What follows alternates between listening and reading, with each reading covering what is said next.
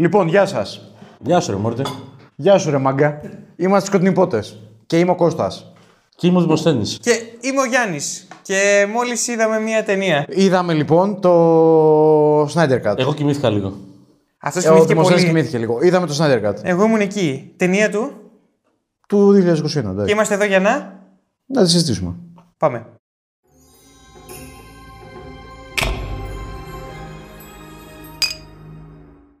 Έχουμε μια ανακοίνωση να σας κάνουμε.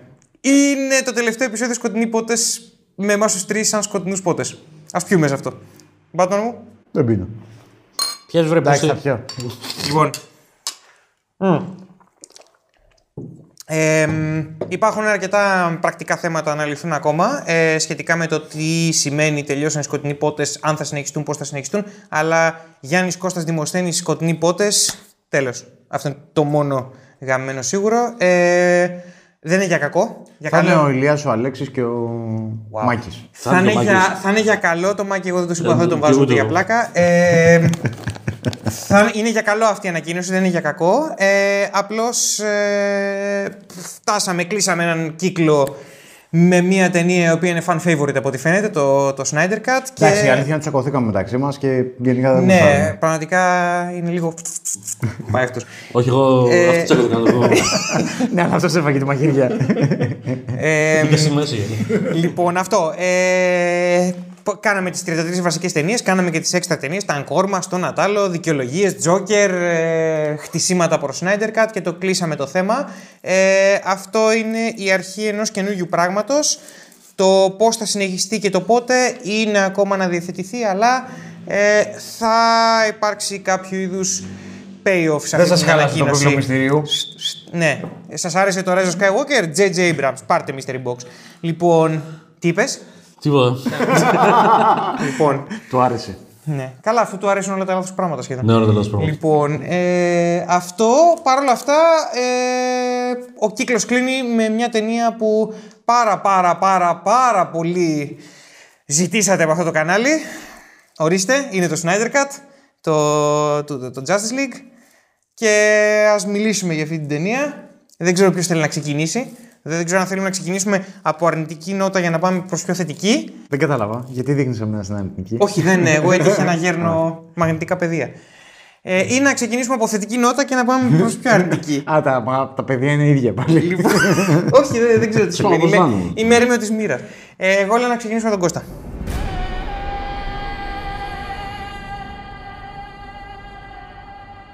Ωραία, δεν μου άρεσε καθόλου η ταινία. Ωραία. Είναι το μόνο που έχεις να πεις; Ε, δεν θα πω πολλά για εισαγωγή. Ναι. Ε, δεν είναι όμως το μόνο που έχω να πω. Θα πω δύο-τρία πραγματάκια ίσως. Δεν τα έχω όλα βάλει σε τάξη στο μυαλό μου, γιατί είναι η πρώτη φορά που την είδα σήμερα την ταινία. Και την είδα σε μια κατάσταση που εντάξει, μιλάγαμε κιόλας μεταξύ μας. Κοιμόμουν Και εγώ. όταν μιλάς και τέσσερις ώρες ταινία, άντε ακολούθα την όλη. Και άντε να, να συζητάς, να, να ακούς τι λένε και οι άλλοι, να καταθέτεις και μια γνώμη. Ε, Δεν μπορώ να πω ότι τη- την είδα στην καλύτερη δυνατή συνθήκη. Παρ' όλα αυτά δεν θα κρυφτώ. Ε, τη θεώρησα απαράδεκτη την ταινία. δεν μου άρεσε καθόλου, δεν βρήκα κανένα λόγο γιατί να υπάρχει. Πιστεύω ότι υπάρχει πάρα πολύ μεγάλη νότα υποκρισίας εκεί έξω. Ενδεχομένως. Δεν ξέρω. Και από, το, και από αυτό το τραπέζι δεν ξέρω αν υπάρχει υποκρισία. Δεν ξέρω και αν υπάρχει και πίσω. Γιατί κοιτάς το δημοσίευμα, πίσω- νομίζω. Όχι, και εσένα κοίταξα. Και τους δύο σας κοίταξα. Δεν ξέρω αν υπάρχει νότα υποκρισίας πίσω από αυτό και δεν ξέρω αν υπάρχει και νότα υποκρισίας όπως τουλάχιστον εγώ το σκέφτομαι σε όσους μας παρακολουθούν. Με ποια έννοια, με την εξής έννοια.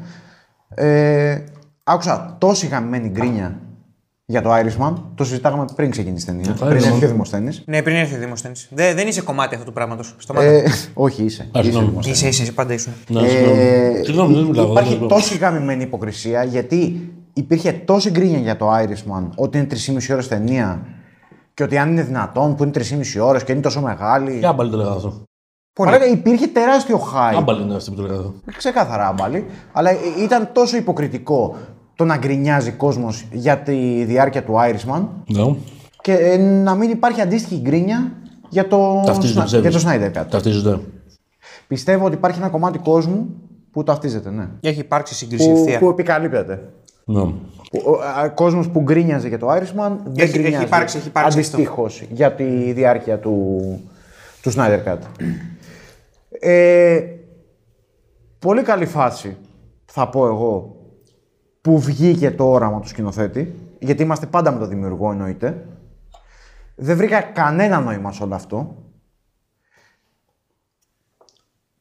Ε, Μου είναι πάρα πολύ δύσκολο να ακολουθήσω τέσσερις ώρες μια ταινία η οποία μου δίνει με μυθολογία αλλά αυτό, αυτό. δεν έχει να σχολιάσει τη μυθολογία που μου δίνει. Γιατί αυτό νιώθω. Νιώθω ότι μου δίνει μυθολογία, αλλά δεν έχει, πει να, δεν έχει να πει κάτι επί της μυθολογίας. Ε, είναι, είναι η πρώτη μου γνώμη. Δεν θέλω να εστιάσω παραπάνω. Γενικά σήμερα νομίζω θα είμαι λίγο πιο σιωπηλός από εσάς. Γιατί είμαι αρκετά αρνητικός σε αυτό που είδα. Ωραία. Εγώ έχω πει μεγάλο κομμάτι της άποψής μου στο συμπόσιο, το αντίστοιχο, οπότε δεν θα μονοπωλήσω ιδιαίτερα. Θα είμαι εδώ ως συντονιστής. Ε, απλώς υπάρχουν κάποιες έξτρα σκέψεις που μου γεννήθηκαν από τη δεύτερη θέαση ε, και θα τις πω αφού πει ο Δημοσθενής. Α, οκ. Ε... Τι plot twist. Ναι, τι πλούτο είσαι, όντως. Λοιπόν, εμένα μου άρεσε η ταινία. Ε, συμφωνώ με κάτι που είπε ο Τζουβελέκης. Δεν ξέρω τι είπε ο Νέαρη στο περιθώριο. Για πες μου. Αλλά συμφωνώ ότι δεν είναι ούτε καν στο top 20 των καλύτερων περιοδικών ταινιών ever, ξέρω εγώ. Ε, Τέσσερις ώρες ταινία, το πάει εντός της ταινίας, το εντός του βίντεο του Εντός χθεσινού. εντός παραδείγματος, ναι. Παρ' όλα αυτά η ταινία μου άρεσε. Μου άρεσε με τους ίδιους όρους που μου άρεσουν διάφορες υπερηρωικέ ταινίες που κατά καιρούς βγαίνουν και που δεν μου δίνουν την αίσθηση ότι αλλάζουν το σινεμά παρά το γεγονός ότι το hype που τους είναι τόσο έντονο που ακούγονται διάφορες υπερβολές. Μία από αυτές είναι και το Snyder Cut, πραγματικά. Δηλαδή, όντως υπάρχει ένας κόσμος ο οποίος έχει υπερβάλλει όσον αφορά την αξία της ταινίας. Έχει πρίξει πούτσες όσον αφορά Ναι. την αξία της ταινίας. Πραγματικά. Ε, και οι haters βέβαια το κάνουν αυτό. Και υπάρχει και μια άλλη πλευρά που κάνει το ίδιο πράγμα. Ε, ε, Παρ' όλα αυτά, όπως ε, έχω απολαύσει διάφορες ε, ταινίες που δεν θα μου αλλάξουν τη ζωή και δεν θα μου αλλάξουν την οπτική για το σινεμά, έτσι, έχω, απο- έτσι απέλαυσα, απίλαυσα και το Snyder Cut. Ε, θεωρώ ότι είναι μια εντελώς, για για να είμαι ειλικρινής, δεν προσπάθησα να μην εναρμονιστώ με το hype της ταινίας ε, πριν βγει, γιατί κρατούσα μικρό καλάθι όσον αφορά το τι μπορεί να είναι αυτό το πράγμα. Ακριβώς επειδή πάρα πολλές φορές όταν ακούμε για ανανεωμένα πράγματα και για κάτι σκηνοθετών κτλ. Πολλές φορές έχουμε να κάνουμε με μούφε αποτελέσματα και με ξεπέτες, ας πούμε, οι οποίες δεν διαφοροποιούν και πάρα πολύ το τελικό αποτέλεσμα.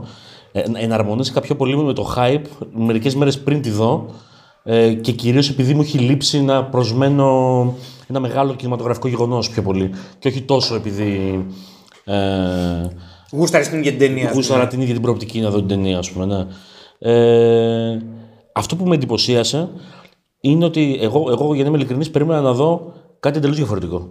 Περίμενα να δω δηλαδή μια ταινία η οποία θα κρατούσε ένα βασικό πυρήνα από την πλοκή του εκτρώματος που είδαμε το 2017 και κατά τα άλλα θα είχε ξεδίπλωση, μια ξεδίπλωση εντελώς διαφορετικής αφήγησης και πλοκής κτλ. Παρ' όλα αυτά ήταν η ίδια υπόθεση, πάνω κάτω η ίδια πλοκή και εντελώς διαφορετική ταινία. Δηλαδή, διαφωνώ με τον Κώστα που λέει ότι ήταν. Το είπες τώρα, ότι ήταν το ίδιο πράγμα με το 17 ή όχι; Δεν, ε, όχι, Δεν το ε, σχολίασα. ε, Ναι. Δεν είπε ότι είναι το ίδιο πράγμα. Ναι, το, το μπερδεύω- συ- μπερδεύω γιατί- συνέκρινε ποιοτικά ίσως. Μπερδεύουμε. Α, Ότι ποιοτικά. είναι οριακά καλύτερο. Ναι. Ε, Όχι, δεν το, σχο- δεν, δεν το συνέκρινα Οκ, καθόλου. οκ, οκ. Ο off-screen. Οκ, Α, μπερδεύω- off-screen. μπερδεύω με τα off-screen που έχουμε πει. ναι. Έχει πολύ παρασκήνιο σε αυτές τις εκπομπές, να Όπα, ξέρετε. όπα. Ε, Sorry. Και για να είμαι ειλικρινής, θεωρώ ότι ε, το, το γεγονός ότι αυτή δεν είναι μια ταινία που μου αλλάζει το πώς αντιλαμβάνομαι το υπερηρωικό είδος, έχει να κάνει με το γεγονός ακριβώς ότι ο Σνάιντερ κρατάει τη βασική ε, πλοκή ανέγκυχτη. Δεν την κρατάει. Ο Βέντον την κράτησε. Ναι, ρε παιδί, ναι, ο Whedon, ναι. Ουσ- Ουσιαστικά, ναι, ε, αυτό που είδαμε δηλαδή στο Justice League του 2017 ήταν αυτό που είχε ως βασική πλοκή ο, ο Σνάιντερ στο μυαλό του, απογυμνωμένο από πάρα πολύ πράγμα, ας πούμε. Ε, άρα μου, μου προξένησε θετική εντύπωση το γεγονός ότι είδα μια ταινία με βασική πλοκή υπερηρωικής, ε, δηλαδή τι, τι κάρει κλασικά κουτάκια. Οι, υπερδυνάμεις, ε, υπερήρωες που ε, συνενώνονται για να αντιμετωπίσουν μια μεγάλη απειλή, μια sci-fi κλεισεδιά για ε, κατακτητές του σύμπαντος οι οποίοι έρχονται να καταλάβουν τη γη οι δυνατότεροι άνθρωποι του κόσμου συγκροτούνται για να τους απορρίψουν, για να τους αποκρούσουν και τα καταφέρουν. Δηλαδή είναι μια πολύ βασική πλοκή υπερηρωικής ταινίας, υπερηρωικής ιστορίας εν γέννη, γιατί υπάρχουν και ακόμη διαφορετικές ιστορίες, η οποία το 2017, όταν πρωτοβγήκε η ταινία, ήταν ένα απόλυτο, ήταν το απόλυτο έκτρωμα. Ήταν μια ταινία που και μόνο που να αποκαλείται ταινία είναι τιμητικό, ενώ τώρα είναι μια κανονική ταινία. Ε, σίγουρα, άμα κάτσουμε να το ψηρίσουμε, μπορούμε να βρούμε διάφορα αρνητικά. Θεωρώ όμως ότι τα θετικά υπερτερούν. Ε, δεν θέλω να τα αναφέρω τώρα, γιατί θα, θα, ε, πώς το λένε, θα υποτιμήσω την επίτηδε συζήτηση αν τα αναφέρω τώρα. Νομίζω όμως ότι σε γενικές γραμμές αυτό που είδα. Κατα... Επίσης, ένα άλλο πράγμα που μου, μου προξένησε εντύπωση είναι ότι για ποιο λόγο το 2017 η Warner Bros. μπήκε στη διαδικασία να πετσοκόψει αυτό το πράγμα. Δηλαδή, αν, αν ήταν ένα πράγμα. Αν, αν έβλεπα κάτι τελείω διαφορετικό από τον Σνάιντερ εδώ πέρα, θα έλεγα ναι, ρε παιδί, εντάξει, ο Σνάιντερ πρέπει να κάνει εδώ πέρα κάτι το οποίο εκείνη τη στιγμή η στρατηγική του στούντιο είναι διαμέτρο αντίθετη σε σχέση με αυτό. Εγώ δεν είδα κάτι διαφορετικό. Είδα μια πολύ, καλή, πολύ καλύτερα δομημένη ταινία, πολύ καλύτερα γυρισμένη, με, με πολύ πιο ε, έντονη συνοχή. Ίσα ίσα είδα κάποια πράγματα τα οποία δίχασαν όσον αφορά το κινηματογραφικό παρελθόν του Σνάιντερ να λείπουν εδώ πέρα. Και μου φαίνεται ότι ήταν επιλογή του Σνάιντερ να λείψουν αυτά τα πράγματα ακριβώς για να μην διχάσει. Ε, δεν καταλαβαίνω για ποιο λόγο η Warner Bros. μπήκε στο 2017 στη διαδικασία να την τσοκόψει με τέτοιο τρόπο.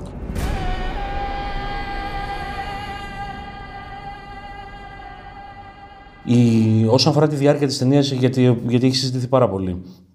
Έχω την αίσθηση ότι καταρχάς το να, σε εποχές που καταπίνουμε που εν πάση περιπτώσει έχει, ένα, έχει επαναπροσδιοριστεί το τι σημαίνει οπτική μυθοπλασία μέσα από την ε, είσοδο της τηλεόρασης στο σκηνικό το να θεωρούμε ότι μια τετράωρη ταινία είναι, πολύ, είναι προνόμιο για ένα σκηνοθέτη ας πούμε ε, γιατί έχει ακουστεί αυτό, ρε παιδί μου, ότι ακόμα και αυτό που βλέπουμε, πούμε, δεν είναι ακριβώς η ταινία που θα έβγαινε στο κινηματογράφο.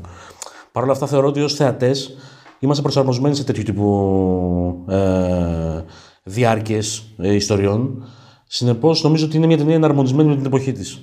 Παρ' όλα αυτά, θεωρώ ότι τέσσερις ώρες ε, ήταν και περιττές. Δηλαδή νομίζω ότι και με μία ώρα λιγότερη η ταινία θα μπορούσε να είναι και πιο συνεκτική και λιγότερο κουραστική σε κατά, κατά, κατά διαστήματα. Ε, άρα από αυτή την έννοια δεν θεωρώ ότι οι τέσσερις ώρες τι οποίες ε, πήρε η ταινία για να αναπτύξει το story της είναι προνόμιο. Ε, θεωρώ ότι είναι ένα από τα μειονεκτήματά της. Επαναλαμβάνω, δεν το, δεν το τοποθετώ σε ένα επίπεδο κριτικής ότι είναι προνο, ε, πώς το λένε, γιατί πάρα πολλοί λένε ρε παιδί μου ότι ο Σνάιντερ το παίζει μάγκας, ας πούμε, τις 4 ώρες, ενώ κανονικά θα έπρεπε το όραμά του να το χτίσει σε κινηματογραφικό χρόνο πραγματικό, δύο ώρες, ξέρω εγώ. Παρ' όλα αυτά, νομίζω ότι είμαστε σε εποχές που μπορούμε να ανεχθούμε τέτοιου τύπου. Το, το, το, το, κοινό που βλέπει τέτοια πράγματα είναι εκπαιδευμένο στο να ε, βλέπει ιστορίες τέτοιου, τέτοιου μεγέθους. Άρα είναι, είναι κομμάτι της εποχής του, του Snyder Cut. Ε, θεωρώ ωστόσο ότι με μία ώρα λιγότερη η ταινία θα ήταν πιο συνεκτική μάλλον όχι πιο συνεκτική, λιγότερο κουραστική, θα απέφευγε διάφορες κοιλιές που έκανε ε, και δεν θα κούραζε κατά σημεία τόσο πολύ. Άρα νομίζω ότι ένα από τα βασικά της μειονεκτήματα είναι η διάρκεια της. Το βασικό της πλεονέκτημα είναι ότι έχει μια λογική ε, η οποία είναι περισσότερο αισθητική. Έχει δίκιο ο Κώστας αυτό που λέει, αλλά εγώ δεν το βρήκα αρνητικό. Ε, δηλαδή αυτό που είπες ότι έχει μια μυθολογική ας πούμε, αίσθηση, σου βγάζει, η οποία δεν αναπτύσσεται ποτέ. Ε, δεν παίρνει θέση ο Σνάιντερ, δεν, δεν την δεν, δεν την επεκτείνει, δεν, ε, δεν κάθεται να την εμβαθύνει. Αυτό κάνει. Δηλαδή δημιουργεί μια ταινία ε, η οποία βασίζεται πάρα πολύ στην λογική ότι οι υπερήρωες είναι τα σύγχρονα, η σύγχρονη μυθολογία, όπως παλιότερα ας πούμε στην αρχαιότητα μυθολογία ήταν ο Ηρακλής και ο Οδυσσέας, στο σήμερα μυθολογία είναι ο Batman και ο Superman. Ε, και το συνδέει αυτό με μια, ε, πώς το λένε, με μια παρουσία ε, αρχετυπικής μυθολογίας. Με, πώς το λένε, με, με τους Ολύμπιους θεούς, με τους Ατλάντιους. Καλά, έτσι και κάποιοι χαρακτήρες έτσι και είναι απροκάλυπτα τμήματα ε, παραδοσιακής μυθολογίας. Η Wonder και Aquaman. Η Wonder και Aquaman, ναι, αυτοί οι δύο. Ε, και επειδή ακριβώς μου περιγρά... νιώθω ότι μου περιγράφει ένα μυθολογικό παραμύθι το οποίο ε, κρατάει η σκούφια του ε, χιλιάδες χρόνια πριν και συνεχίζεται και στο μέλλον ενδεχομένως. Είναι ένα πράγμα ε, που κρατάει χιλιάδες χρόνια, ας πούμε. Mm. Εμένα μου την έβγαλε η ταινία αυτή την αίσθηση, χωρίς να εμβαθύνει πραγματικά, αλλά δεν νιώθω ότι χρειάζεται να εμβαθύνει για να είναι αποτελεσματική ως προς αυτό. Ε, και είναι ένας, είναι ένας από τους λόγους που εμένα η ταινία με κράτησε σε, σε, σε πάρα πολύ μεγάλο βαθμό και, και με έκανε να την απολαύσω. Ε, τι άλλο να πω για την ταινία. Επίσης ένα από, τα, από, τα, ένας από τους υπόρτους σχολιασμούς που κάνει ε, ακριβώς επειδή η λογική του είναι εν πάση περιπτώσει και, και, κεντρικό πρόσωπο σε αυτή την τριλογία είναι ο Σούπερμαν με, με τον α ή τον β τρόπο ε, ακόμα, και, ακόμα και στο Snyder Cut που κατά βάση λείπει στο μεγαλύτερο διάρκεια της ταινίας, η απουσία του έχει μια βαρύτητα μέσα στην ταινία. Ναι. Ε, και επειδή αντιλαμβάνεται ο Σνάιντερ τον Σούπερμαν ως ε, το πιο κοντινό που υπάρχει στο σήμερα μυθολογικά ο, σε σχέση με τον Χριστό ας πούμε. Η τριλογία του είναι, αν το, το Man of είναι η θεματική της έλευσης, το BVS είναι η θεματική της ε, σταύρωσης ναι. και, το, και το Snyder Cut είναι η θεματική της Ανάστασης. Ε, Καταχρηστικά, αλλά ναι. Ε, ναι, ουσιαστικά αυτό είναι. Αλλά γεγονοτικά ναι. Εδώ, εδώ πέρα τι κάνει ο Σνάιντερ, ε, αποφεύγει τους πολλούς σχολιασμούς που υπήρχαν σε άλλες δύο ταινίες, επειδή δίχασαν ακριβώς. Δεν με χαλάει αυτό. Δεν με χαλούσε ούτε, ούτε όταν επιχειρούσε να το σχολιάσει. Ακόμα και το δεν το έκανε πάρα πολύ καλά, αλλά εν πάση περιπτώσει αυτό είναι άλλο ζήτημα προς συζήτηση. Ε, αποφεύγει τους πάρα πολλούς σχολιασμούς. Υπονοεί ότι η θρησκευτική αφήγηση και η μυθολογική αφήγηση είναι στην πραγματικότητα το ίδιο πράγμα. Ε, και μένει εκεί. Το αφήνει στο τραπέζι, δεν το επεκτείνει ποτέ. Μου το δίνει εμένα ως αίσθηση, ως αίσθηση και αυτό ακριβώς δίνει μια ταυτότητα στην ταινία που εμένα με κρατάει. Ε, από εκεί πέρα εντάξει αυτά. Δεν είναι, κατά τα άλλα είναι μια generic ε, ταινία, είναι μια ταινία, υπερηρωική ταινία, είναι μια ταινία που την έχει βάλει στο generator των ε, υπερηρωικών ταινιών και δουλεύει. Έχει μια αισθητική όπως αυτή που περιέγραψα, η οποία εμένα μου κάνει πάρα πολύ και, και σε συγκεκριμένες σκηνές με κάνει να τα απολαμβάνω πάρα πολύ. Mm. Ε, ειδικά οι δύο σκηνές, η, η, σκηνή που σκάει ο Steppenwolf στη γη των Αμαζόνων mm. και η μάχη που ακολουθεί, αλλά και το flashback της Wonder Woman για την πρώτη ε, απόπειρα του Darkseid να καταλάβει τη γη, όλο αυτό το flashback είναι από τις πιο απολαυστικές εκάνς της ταινίας και οι δύο. Δηλαδή με, με είχε πιάσει από τα μούτρα και με κρατούσε εκεί πέρα, ας πούμε, η ταινία. Ε, ναι, ανακεφαλαιώντα είναι αυτό το πράγμα. Ναι. Είναι μια generator υπερηρωική ταινία που τη βλέπεις και περνάς ευχάριστα. Αν ήταν λίγο, λίγο μικρότερη, θα περνούσε ακόμα, θα, δεν θα κουραζόμουν τόσο πολύ και θα ήταν σαν, στα θετικά της. Και το γεγονός ότι την τίνει με ένα μυθολογικό στοιχείο το οποίο μου περνάει, εμένα μου δουλεύει, το νιώθω. Ε, βλέπω ότι εδώ μιλάμε για έναν αρχαίο μύθο ο οποίος εξυγχρονίζεται και προχωράει και στο μέλλον. Το λέω αυτό για συγκεκριμένους λόγους. Ε... Τον Cyborg.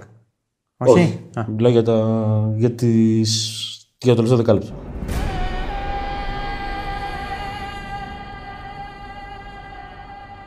Εγώ ε, εδώ και μερικά χρόνια έχω ένα τρόπο που, που σκέφτομαι τις εποχές και κάνω μια πρόχειρη κωδικοποίηση στο μυαλό μου ε, αιώνων.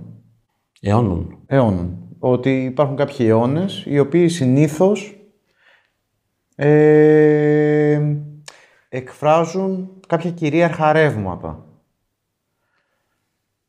Υπήρχε ο, π.χ. ο 20ος αιώνας για μένα ε, είναι ο αιώνας που κωδικοποιεί κυρίως ρεύματα από τη μία μηδενιστικά, από την άλλη νητσεϊκά και υπαρξιστικά. Κάπως έτσι κωδικοποιώ τον 20ο αιώνα. Ε, ο 10ος, ο 19ος αιώνας κωδικοποιείται από άλλα ρεύματα. ο 21ος αιώνας ε, κυριαρχείται από το, από το ρεύμα του μεταμοντέρνου. Ή τουλάχιστον αυτό καταλαβαίνω εγώ. Η φάση που συμβαίνει τώρα με το, με το Jazz League του Zack Snyder είναι η επιτομή του μεταμοντέρνου. Ε, ό,τι συμβαίνει εκεί μέσα νομίζω ότι είναι όλο μέτα. Τι γίνεται με αυτή την ταινία; Και αυτό την... ε, δεν είμαι ο άνθρωπος που, που ασχολείται με αυτά σε βάθος και θα κάτσει να ψάξει πολύ τα παρασκήνια, να δει τι κρύβεται από πίσω, τι έχει συμβεί, ποιες είναι οι μεταξύ τους σχέσεις των ανθρώπων που εμπλέκονται, ποια είναι τα, τα, τα, τα κόμιξ τα οποία, από τα οποία επηρεάζεται η όλη ιστορία. Δεν, δεν το ψάχνω τόσο αυτό. Παρ' όλα αυτά λαμβάνω ένα vibe και το vibe που λαμβάνω είναι τόσο συμβατό με την εποχή όσο θα πω τώρα. Στην περίοδο που διανύουμε τώρα, το 2021, και αυτό φαίνεται από κάθε επίπεδο της πραγματικότητας που ζούμε, από τα, από τα μ, emoji έλεος στα post του Μητσοτάκη, μέχρι οτιδήποτε. Είναι εποχή social media. Ξεκάθαρα. Εποχή social media σημαίνει εποχή user-generated content. Είναι content το οποίο παράγει ο καθένας και το οποίο, ας το λήξουμε αυτό, το βαρομετρούν οι εταιρείες για να δουν τι θα παράξουν. Αυτό είναι σαφές. Όταν έχεις μία, μία κατάσταση στην οποία μπορείς να σφιγμομετρήσεις την κοινή γνώμη και να μπορείς, σταθμίζοντας αυτήν, να παράξεις ένα προϊόν, προφανώς και θα το κάνει η εταιρεία που θέλει να αποκομίσει κέρδος. Αυτό που νιώθω για αυτή την ταινία είναι ότι σε πείσμα αυτού που θέλουμε να λέμε ότι είναι κάτι το οποίο είναι παραγωγή του δημιουργού, είναι πάρα πολύ επηρεασμένο από αυτή την κατάσταση. Εμένα μου το βγάζει πάρα πολύ αυτό. Αυτή η ταινία. Περιεχόμενό της εννοείς. Ναι. Και στο πώς εξελίχθηκε, που καλώς εξελίχθηκε. Δηλαδή, Δηλαδή, το πώς εξελίχθηκε είναι απόλυτα εναρμο- εναρμονισμένο με αυτό που λες. Α, ε, ναι. Το τι ήταν αρχικά ήταν πριν από αυτό που λες. Σαφέστατα. Σαφέστατα. Αλλά το, το, το γεγονός ότι κατέληξε να βγει αυτό το πράγμα είναι καθαρά πίεση του κόσμου από κάτω. Μμ. Και ταυτόχρονα αποτέλεσμα ενός άτυπου γκάλωπ. Αυτό λέω στην πραγματικότητα. Αυτό έχει ένα κίνδυνο. Ο κίνδυνο έχει ένα καλό και ένα κακό. Το καλό που έχει είναι ότι μπορείς να πιέσεις όσο μπορείς πιο άμεσα με, με τη λογική ότι έχεις μία φωνή που δεν λέει κάτι αλλά όταν η μία φωνή γίνει 10.000 φωνές και τελικά γίνουν 100.000 φωνές αρχίζουν να, να λένε κάτι για μια εταιρεία που θέλει να κερδίσει από αυτές τις 100.000, ένα εκατομμύριο φωνές. Αρχίζουν να λένε κάτι. Αυτό είναι το καλό κομμάτι. Το κακό κομμάτι είναι ότι πλέον, ενώ νομίζουμε ότι δημοκρατικοποιείται η διαδικασία της δημιουργίας, στην πραγματικότητα εγκλωβίζεται ακόμα παραπάνω. Γιατί ο δημιουργός, όταν έχει να ακούσει ένα εκατομμύριο φωνές για να παράξει περιεχόμενο, πάει να πει ότι εγκλωβίζεται από το περιβάλλον του και τελικά δεν εκφράζει τη δική του φωνή. Το γεγονός ότι το Σνάιντερ κατά αυτή τη στιγμή έχει τόσο ευρεία αποδοχή και εγώ. Τώρα, αυτό μπορεί να είναι και, και δικό μου ζήτημα. Αλλά εγώ νιώθω ότι όποιος βγει και πει σε μια συγκεκριμένη κοινότητα ότι εμένα δεν μου αρέσει αυτή την ταινία.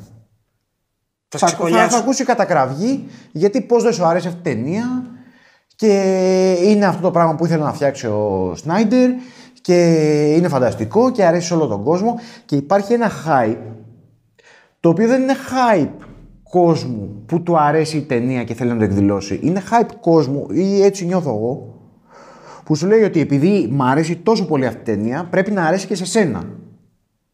Τελείως. Και υπάρχει λοιπόν μια αντιστροφή της δημοκρατικοποίησης της διαδικασίας, που αντί πλέον να βγαίνει ο δημιουργός και να εκφράζει τη φωνή του, στην πραγματικότητα είναι, π- π- πώς λέγεται αυτή η, η πλάκα που νομίζουν ότι την κινούν; Α, το Ouija board. το Ouija board. Νιώθω ότι υπάρχει μια τέτοια διαδικασία εδώ.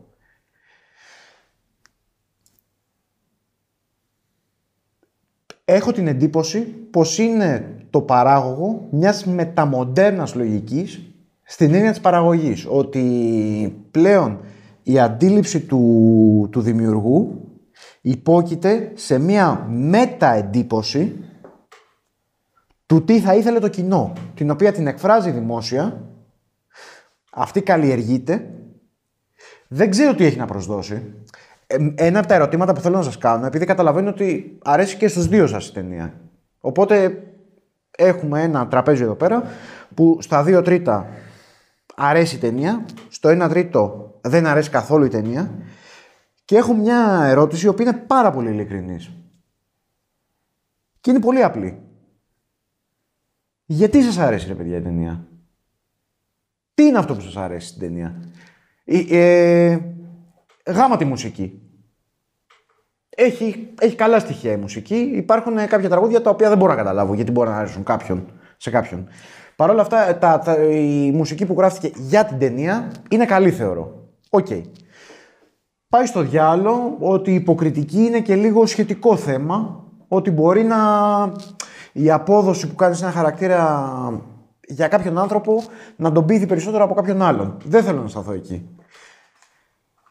Είναι ειλικρινής η ερώτηση που θέλω να κάνω. Τι σας άρεσε από την ταινία; Η μυθοπλασία είναι κάτι που είναι καλή φάση. Αλλά αν εγώ αυτή τη στιγμή σας αφηγηθώ μια ιστορία μυθική, θα σας αρέσει η γέννη επειδή είναι μυθική; Όχι, άμα δεν το, μπορεί. όχι, άμα το κάνεις καλό θα είναι ωραίο. Τι πάει να πει καλά; Στη συγκεκρι- σε προκειμένη περίπτωση, ακριβώς επειδή μιλάμε για εικόνα και για εικονογραφία, Ναι. θεωρώ ότι υπάρχουν στιγμές μέσα στο Snyder Cut που είναι σε μηνεριακό επίπεδο όσον αφορά την εικονογραφία, τη μυθοπλαστική, τα, τη αμυγός μυθοπλαστική. Για παράδειγμα. Κάνει ένα φαγγλικάκι. Ε, δεν καλύτερα θα μπορεί. ήταν όχι, αλλά εντάξει. Βρει. Παίζει πάντα ρόλο βέβαια και αυτό και ότι δηλαδή, το μετα επίπεδο λειτουργεί σε, που, ε, για κάτι να μου λειτουργεί πολύ πριν τα social media, την ανάπτυξη social media. Το τι σημαίνει Ξεκάθαρα. μετα Απλά με τα social media βγαίνει πολύ μπροστά. Ειδικά όταν έχουμε να κάνουμε με χαρακτήρες και ε, πώς το λένε, ήρωες, οι οποίοι είναι γνωστοί έξω από το μέσο στον οποίο παρακολουθείς. Δηλαδή, ε, θυμάμαι όταν, όταν, όταν μιλούσαμε για το BVS, είχα πει ότι εσύ- κάποιος από τους δύο σας έλεγε ότι ένα από τα πράγματα που το χαλάνε είναι ότι δεν χτίζεται ποτέ ο Batman. Εσύ το έλεγες. Και εγώ και νομίζω και Κώστας. Πιθανόν. Όχι, εσύ λιγότερο από μένα.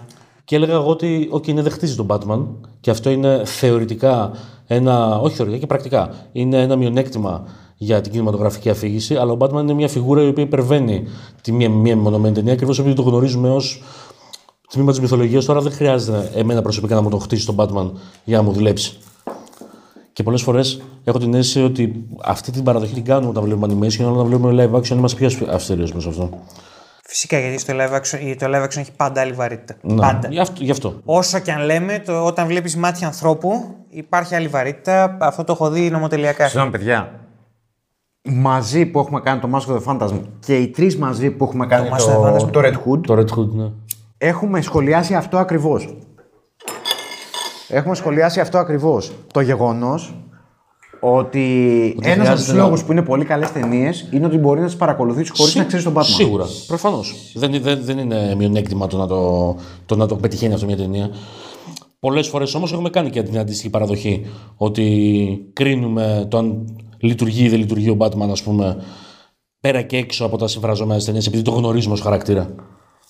Έχει γίνει αυτή η παραδοχή πολλές φορές. Δεν είναι το ίδιο. Επειδή δεν είναι live action. Το Under the Red Hood σου λέει ότι κάνει adaptation ενός κόμικ. Το Batman v Superman δεν κάνει. Το Justice League δεν κάνει, επίσης. Δεν κάνει κάποιο συγκεκριμένο Όχι. κόμικ. Έτσι. Ε, οπότε, δηλαδή οι live action ταινίες τείνουν επειδή είναι πιο event από τις animation. Η animation σου λέει, κοίτα, είσαι βάζεις το Under the Red Hood, θα στο κάνουμε adaptation, αυτό. Είναι, είναι άλλα, άλλα τα διακυβεύματα του, προς τον θεατή και τα οικονομικά και τα λοιπά. Εντάξει, αλλά αυτό δεν με αφορά εμένα όταν, σαν θεωρητή, όταν το βλέπω αν, λειτουργεί, αν μου λειτουργεί ή δεν μου λειτουργεί ο χαρακτήρας. Ε, ναι, αλλά και πάλι ε, το Under the Red Hood το ξέρεις ως κόμικ που ακολουθεί ένα continuity. Το Batman v Superman δεν ακολουθεί ένα continuity. Okay. Δεν στο έχει πει, οπότε εσύ α, εκείνη τη στιγμή όταν εγώ διαφωνώ μαζί σου προβάλλεις τα δικά σου πέντε κόμιξ που έχεις στο εσωτερικό σου continuity ενάντια στο δικό μου που εγώ πάντα, πάντα σαν θεατής περιμένω να μου το χτίσεις από την αρχή. Αν μου κάνει καμιά πουστιά ο Reeves και ο Πάτινσον και μου κάνουν τέτοια παραδοχή θα το συγχαθώ σαν τον BVS. Η διαφορά με το Justice League. Το BVS πάντως μπαίνει στη διαδικασία να σου χτίσει χαρακτήρες. Ε, εκείνη η διαφωνία μας. δεν μπαίνει σε καμία διαδικασία. Είναι ε, ευθύ sequel του, Super- του Man of Steel, οπότε ο Superman δεν έχω πρόβλημα. Με τον Batman έχω τεράστιο πρόβλημα. Ε, οπότε Αν μη τι άλλο, σου, σου δείχνει κάποιο παρελθόν. Δε- ε, ε, Δεν θα μπω στη Δεν διαδικασία μπορώ να περάσω δω πώς στην το ταινία. κάνεις Δεν αυτό. μου Εν πάση άρεσε. περιπτώσει, Εγώ αυτό που ήθελα να πω τέλος πάντων είναι ότι η έννοια του μετα, ειδικά όταν μιλάμε για υπερηρωικέ ταινίε, υπάρχει πάρα πολύ έντονα. Έτσι κι αλλιώς. Δεν είναι δηλαδή πρωτόγνωρο φαινόμενο εξαιτίας της ε, ανάπτυξης των social media. Υπάρχει η έννοια του μετα. Εγώ μιλάω, δεν μιλάω για τις περιοχέ ταινίε γενικά. Μιλάω για το, συγκεκριμένα για το Just League αυτό. Ναι, ναι, ναι. Ότι αυτό Αυτό είναι ένα αναδείχθηκε πακέτο- τόσο Είναι πολύ. ένα πακέτο πολύ ευρύτερο από αυτό. Προφανώς. Ναι. Ωστόσο, παιδιά, εμένα το Justice League, εφόσον ρώτησες. Και παίρνει και, και sorry, παίρνει, παίρνει πολλές φορές αυτό που, αυτό που αρχικά εκλαμβάνεται ως δημοκρατική διαδικασία αποκτά χαρακτηριστικά ιερό αγώνα, ρε παιδί μου. Ναι. Πολλές φορές. Και όταν μπαίνουμε σε μια διαδικασία ιερο, η, η, ιεροποίηση, προκύπτουν. Ε, Star Wars. Ε, υπάρχουν πολλές το παθογένειες. fandom του Star Wars και τώρα πρόσφατα, εκεί που το Star Wars είναι νεκρό αυτή τη στιγμή από το, το fandom το έχει βουλώσει λίγο και απλά δειλά-δειλά γουστάρει το Mandalorian. Το. Ε, ας τον ολοκληρώσει όμω τον άνθρωπο. Α, Όχι, με συγχω- εντάξει, με συγχωρείς, ναι. με συγχωρείς. Χίλια συγγνώμη. Καλά, εντάξει, δεν χρειάζεται. Δεν διακόπτει ένα τον άλλον κτλ. Αλλά ναι, αυτό. Ε, το, το, το ζήτημα εδώ πέρα, όσον αφορά την τοξικότητα που ο, περιβάλλεται γύρω από το Snyder Cut, εγώ επαναλαμβάνω και από τις δύο μεριές. Δηλαδή υπάρχουν και οι Snyder haters, οι οποίοι επίσης πάνε αρχίδια. Και το έχω συναντήσει στο διαδίκτυο πάρα πολύ έντονο αυτό. Τόσο έντονα που έχω οικειοποιηθεί τον ρόλο του οπαδού του κολλημένου του Snyder που βγαίνει και λέει είναι ο νέος Kubrick και κάτι τέτοια, ξέρω εγώ, και ψαρώνει διάφοροι απέναντι. Έχεις σκιοποιηθεί και ρολό. Ναι, ναι. Θεέ μου. Ε, Τέλειωσε. Και βγαίνει Ναι, απέναντι, κανονικά. και βγαίνει απέναντι και μου λέει δεν από σινεμά και λέω είσαστε άσχετοι. και τέτοια. Πρέπει, ναι, μια εκπομπή πρέπει να συμβεί. Τέλος πάντων. Ε, Ξέρεις πολύ καλά. Πώς το λένε. Ναι, η όλη διαδικασία γύρω από αυτή την τοξικότητα τέλος πάντων α, έχει να κάνει με αυτό ακριβώς. Ότι ο- το μετα περιεχόμενο, η μετα, η μετα πρόσληψη τέτοιων ε, χαρακτήρων που υπάρχει κατά την άποψή μου από ένα σημείο και μετά σχεδόν δομικά όσο αναπτύσσεται αυτό το πράγμα στον κινηματογράφο ε, σε συνδυασμό με το πρωτόγνωρο πράγμα του petition για να γίνει το όραμα του Σνέντερ κτλ. έχουν δημιουργήσει μια αίσθηση ότι αυτό είναι ένας ιερός αγώνας.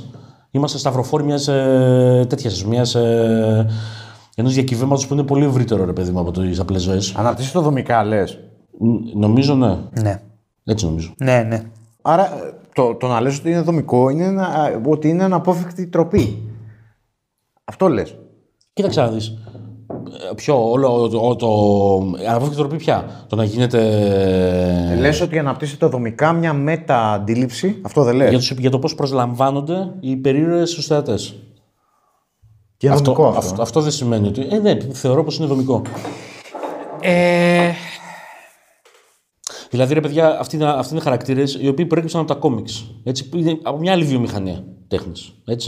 Αυτό το πράγμα εξελίσσεται σε τόσο μεγάλο βαθμό στο κινηματογράφο που ενώ ε, είναι μια ανάπτυξη μιας άλλης βιομηχανίας, ενός συγκεκριμένου είδους σε μια άλλη βιομηχανία, είναι αναπόφευκτο να, να υπάρχουν συγκοινωνούντα δοχεία, ανα, συγκοινωνούντα δοχεία ανάμεσα στην βιομηχανία των κόμιξ και, στην βιογραφ- και, στην- και στη βιομηχανία του κινηματογράφου. Αυτό από μόνο του δημιουργεί σύμπαντα.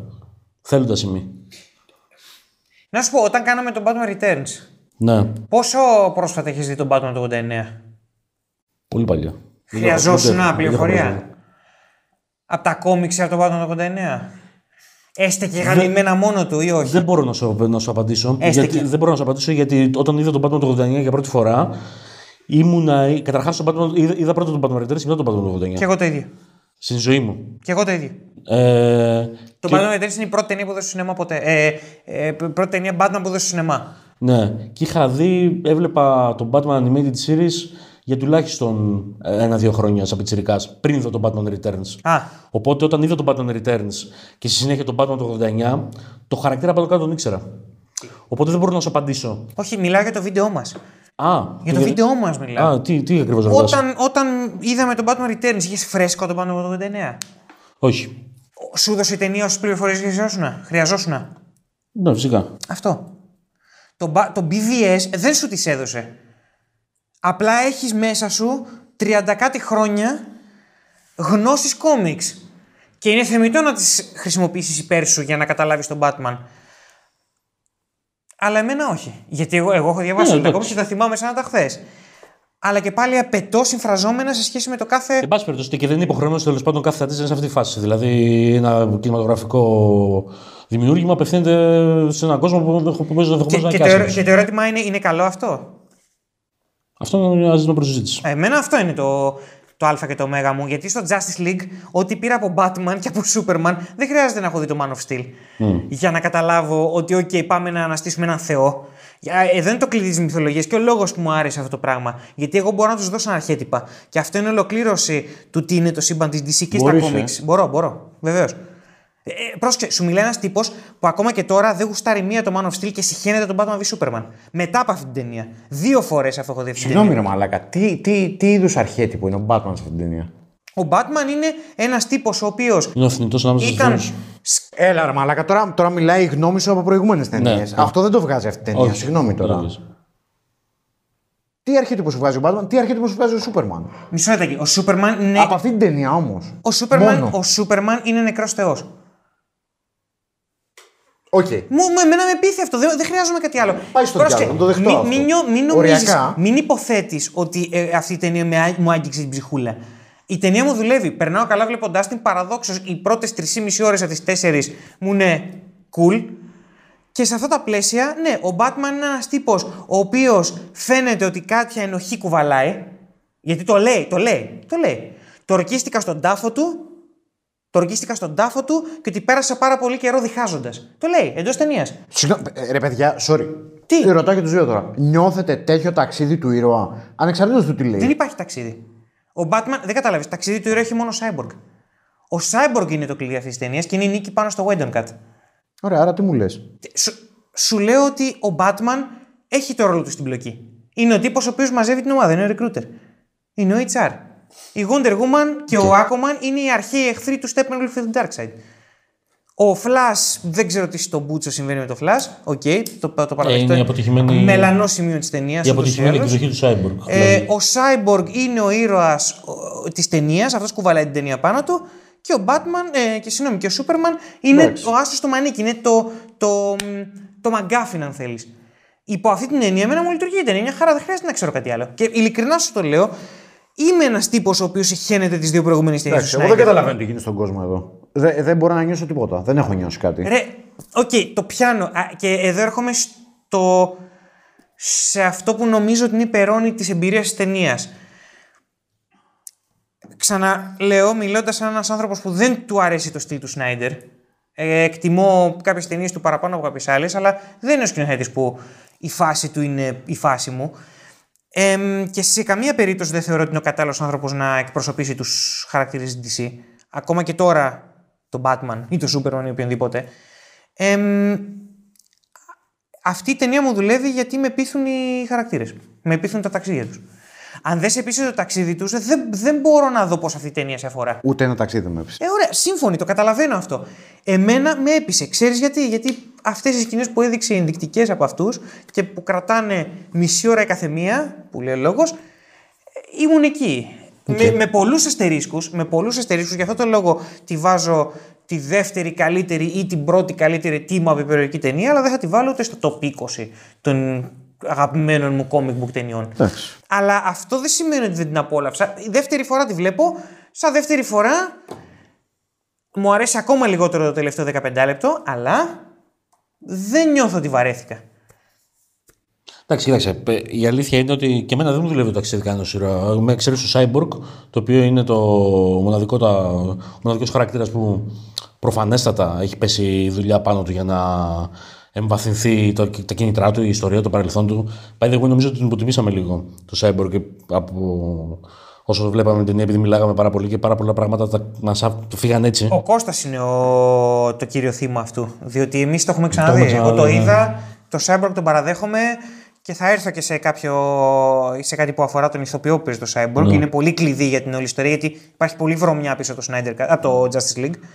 Ναι, Αλλά any- ναι. Anyway, ε, άμα, άμα λοιπόν από, από, από, αποσυνδέσω την ταινία από τη μέτα ε, ματιά μου, ε, όσον αφορά το τι είναι αυτή η τύπη, με εξαίρεση ο Cyborg, πράγματι οι χαρακτήρες δεν στέκονται, ρε παιδί μου, μόνοι τους. Απλά, αλλά τους ξέρω και, δεν, και μου δουλεύει.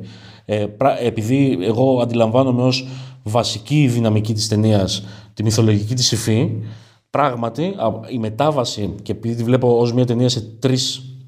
Ως μια ιστορία η οποία εξελίσσεται σε τρεις διαφορετικές χρονικές περιόδους, με βασική της το τώρα, το 2021, ξέρω Μιλάς εγώ. για MoS BvS και αυτό; Μιλάω για η, Πρώτη αρχή- εποχή; η αρχαία σύγκρουση Οκ. ανάμεσα στον ε, Darkseid και, Τον Άρη και τον και τους τότε Δία, τύπους ναι. ας πούμε. Το σήμερα που ο Darkseid επανέρχεται και το αύριο που είναι το, το τελευταίο δεκάλεπτο που είσαι λες λίπος. Ε, η- και το βλέπω όλο αυτό ως μια, μυθολογική, ως μια μυθολογία. Πράγματι, η μετάβαση από το χθες στο σήμερα δεν είναι η ίδια δυναμικής. Δηλαδή, όταν, όταν προχωράει η ιστορία και έρχεται στο σήμερα, δεν νιώθω την ίδια βαρύτητα σε αυτά τα. Οπότε κάνω μια παραδοχή ενδεχομένως, η οποία σε μεγάλο βαθμό λειτουργεί από τη μέτα ματιά μου πάνω στα πράγματα.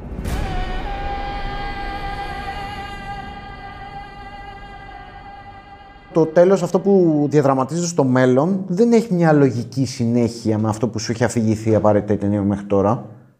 Δηλαδή αυτό που συμβαίνει στο μέλλον θα μπορούσε να έχει γίνει οποιαδήποτε στιγμή χωρίς να έχουν προηγηθεί τα γεγονότα που, αφ- που έχει αφηγηθεί η ταινία. Μετά, ακόμα και με τη μέτα αντίληψη που νιώθω ότι πρεσβεύει η ταινία, που για μένα κακά τα ψέματα, αυτή η αντίληψη είναι ο εχθρός ε, ακόμα όμως και με αυτή τη μετααντίληψη νιώθω ότι δεν συνδέεται με το τι έχει αφηγηθεί μέχρι εκείνη την ώρα. Θα μπω στο παιχνίδι του Μέτα και θα πω ότι ο Τζόκερ που βλέπω εκεί δεν καταλαβαίνω τι ρόλο βαράει. Γιατί δεν είναι ένας χαρακτήρας που έστω και από το πουθενά μπορώ να πω ότι μου βγάζει νόημα. Και αν τον ερμηνεύσω σαν τον Τζόκερ που ξέρω, έχω τεράστιες διαφωνίες. Δεν είναι αυτός ο Τζόκερ που ξέρω. Διαφορετικά επιχειρήματα. Διαφορετικά Ακριβώς. επιχειρήματα. Αυτό θέλω Δεν να το- πω. Ακριβώς. Ότι με όποια προσέγγιση και να τον δω αυτό τον Τζόκερ, δεν με πείθει. Αν τον δω σαν ένα ξεκομμένο χαρακτήρα που μου τον παρουσιάζει εκείνη τη στιγμή, λέω τι φάση. Και αν τον δω σαν τον Τζόκερ που ξέρω, λέω πάλι τι φάση. Και λέω άρα τι μου λες τώρα; Και όλη η εικονογραφία του Τζόκερ εκείνη τη στιγμή μου δίνει την εντύπωση ότι εκείνη τη στιγμή πάει ο Σνάιντερ να μου πουλήσει ιστορία. Ότι πάω να σου δείξω cool. Πάω να σου πουλήσω coolness. Ε, και δεν με πείθει αυτό, ρε φίλε. Ε, δεν με πείθει καθόλου. Δεν σε πείθει, εξοργίζει βασικά, άμα κρίνω από την αντίδραση σου από το χθεσινό βίντεο. Ναι, ε, η αντίδρασή μου από το χθεσινό βίντεο έχει να κάνει με τη μέτα οπτική, οπτική του Τζόκερ που έχω. Ο Τσεφάς δεν είναι αυτός ο Τζόκερ, ρε φίλε, για μένα. Κοίτα. Δεν θα μίλαγε έτσι ο Τζόκερ. Ε, Αλλά και, και, και, και, και την άλλη αφήγηση να κάνω στον εαυτό μου. Λες ότι είναι κάτι ξεκομμένο από την ταινία, ρε παιδί μου. που Ε, είναι φορές- ξεκάθαρα ξεκομμένο. Εντάξει, είναι κατά κοίταξε. πόσο διεθνώ να το συγχωρήσεις. Αλλά αυτό μου επιβεβαιώνει ότι το προηγούμενο, ό,τι έχει προηγηθεί στην ταινία, είναι επίσης μια φαντεζή. Ε, οπτική. Πάντως υπάρχουν κομμάτια μέσα στην ταινία που υπονοούν ε, ότι ένα από τα εναλλακτικά σενάρια για το μέλλον είναι αυτή η σκοτεινή εκδοχή της γης. Δηλαδή κάποια στιγμή όταν στη σκηνή της Ανάστασης του Σούπερμαν όταν πάει να μπει το Mother Box μέσα στο εξωγήινο σκάφος και αρχίζει και τρέχει ο Flash για να δημιουργηθεί ενέργεια ε, ο Cyborg έρχεται σε επαφή με, ένα τέτοιο, με μια τέτοια πιθανότητα.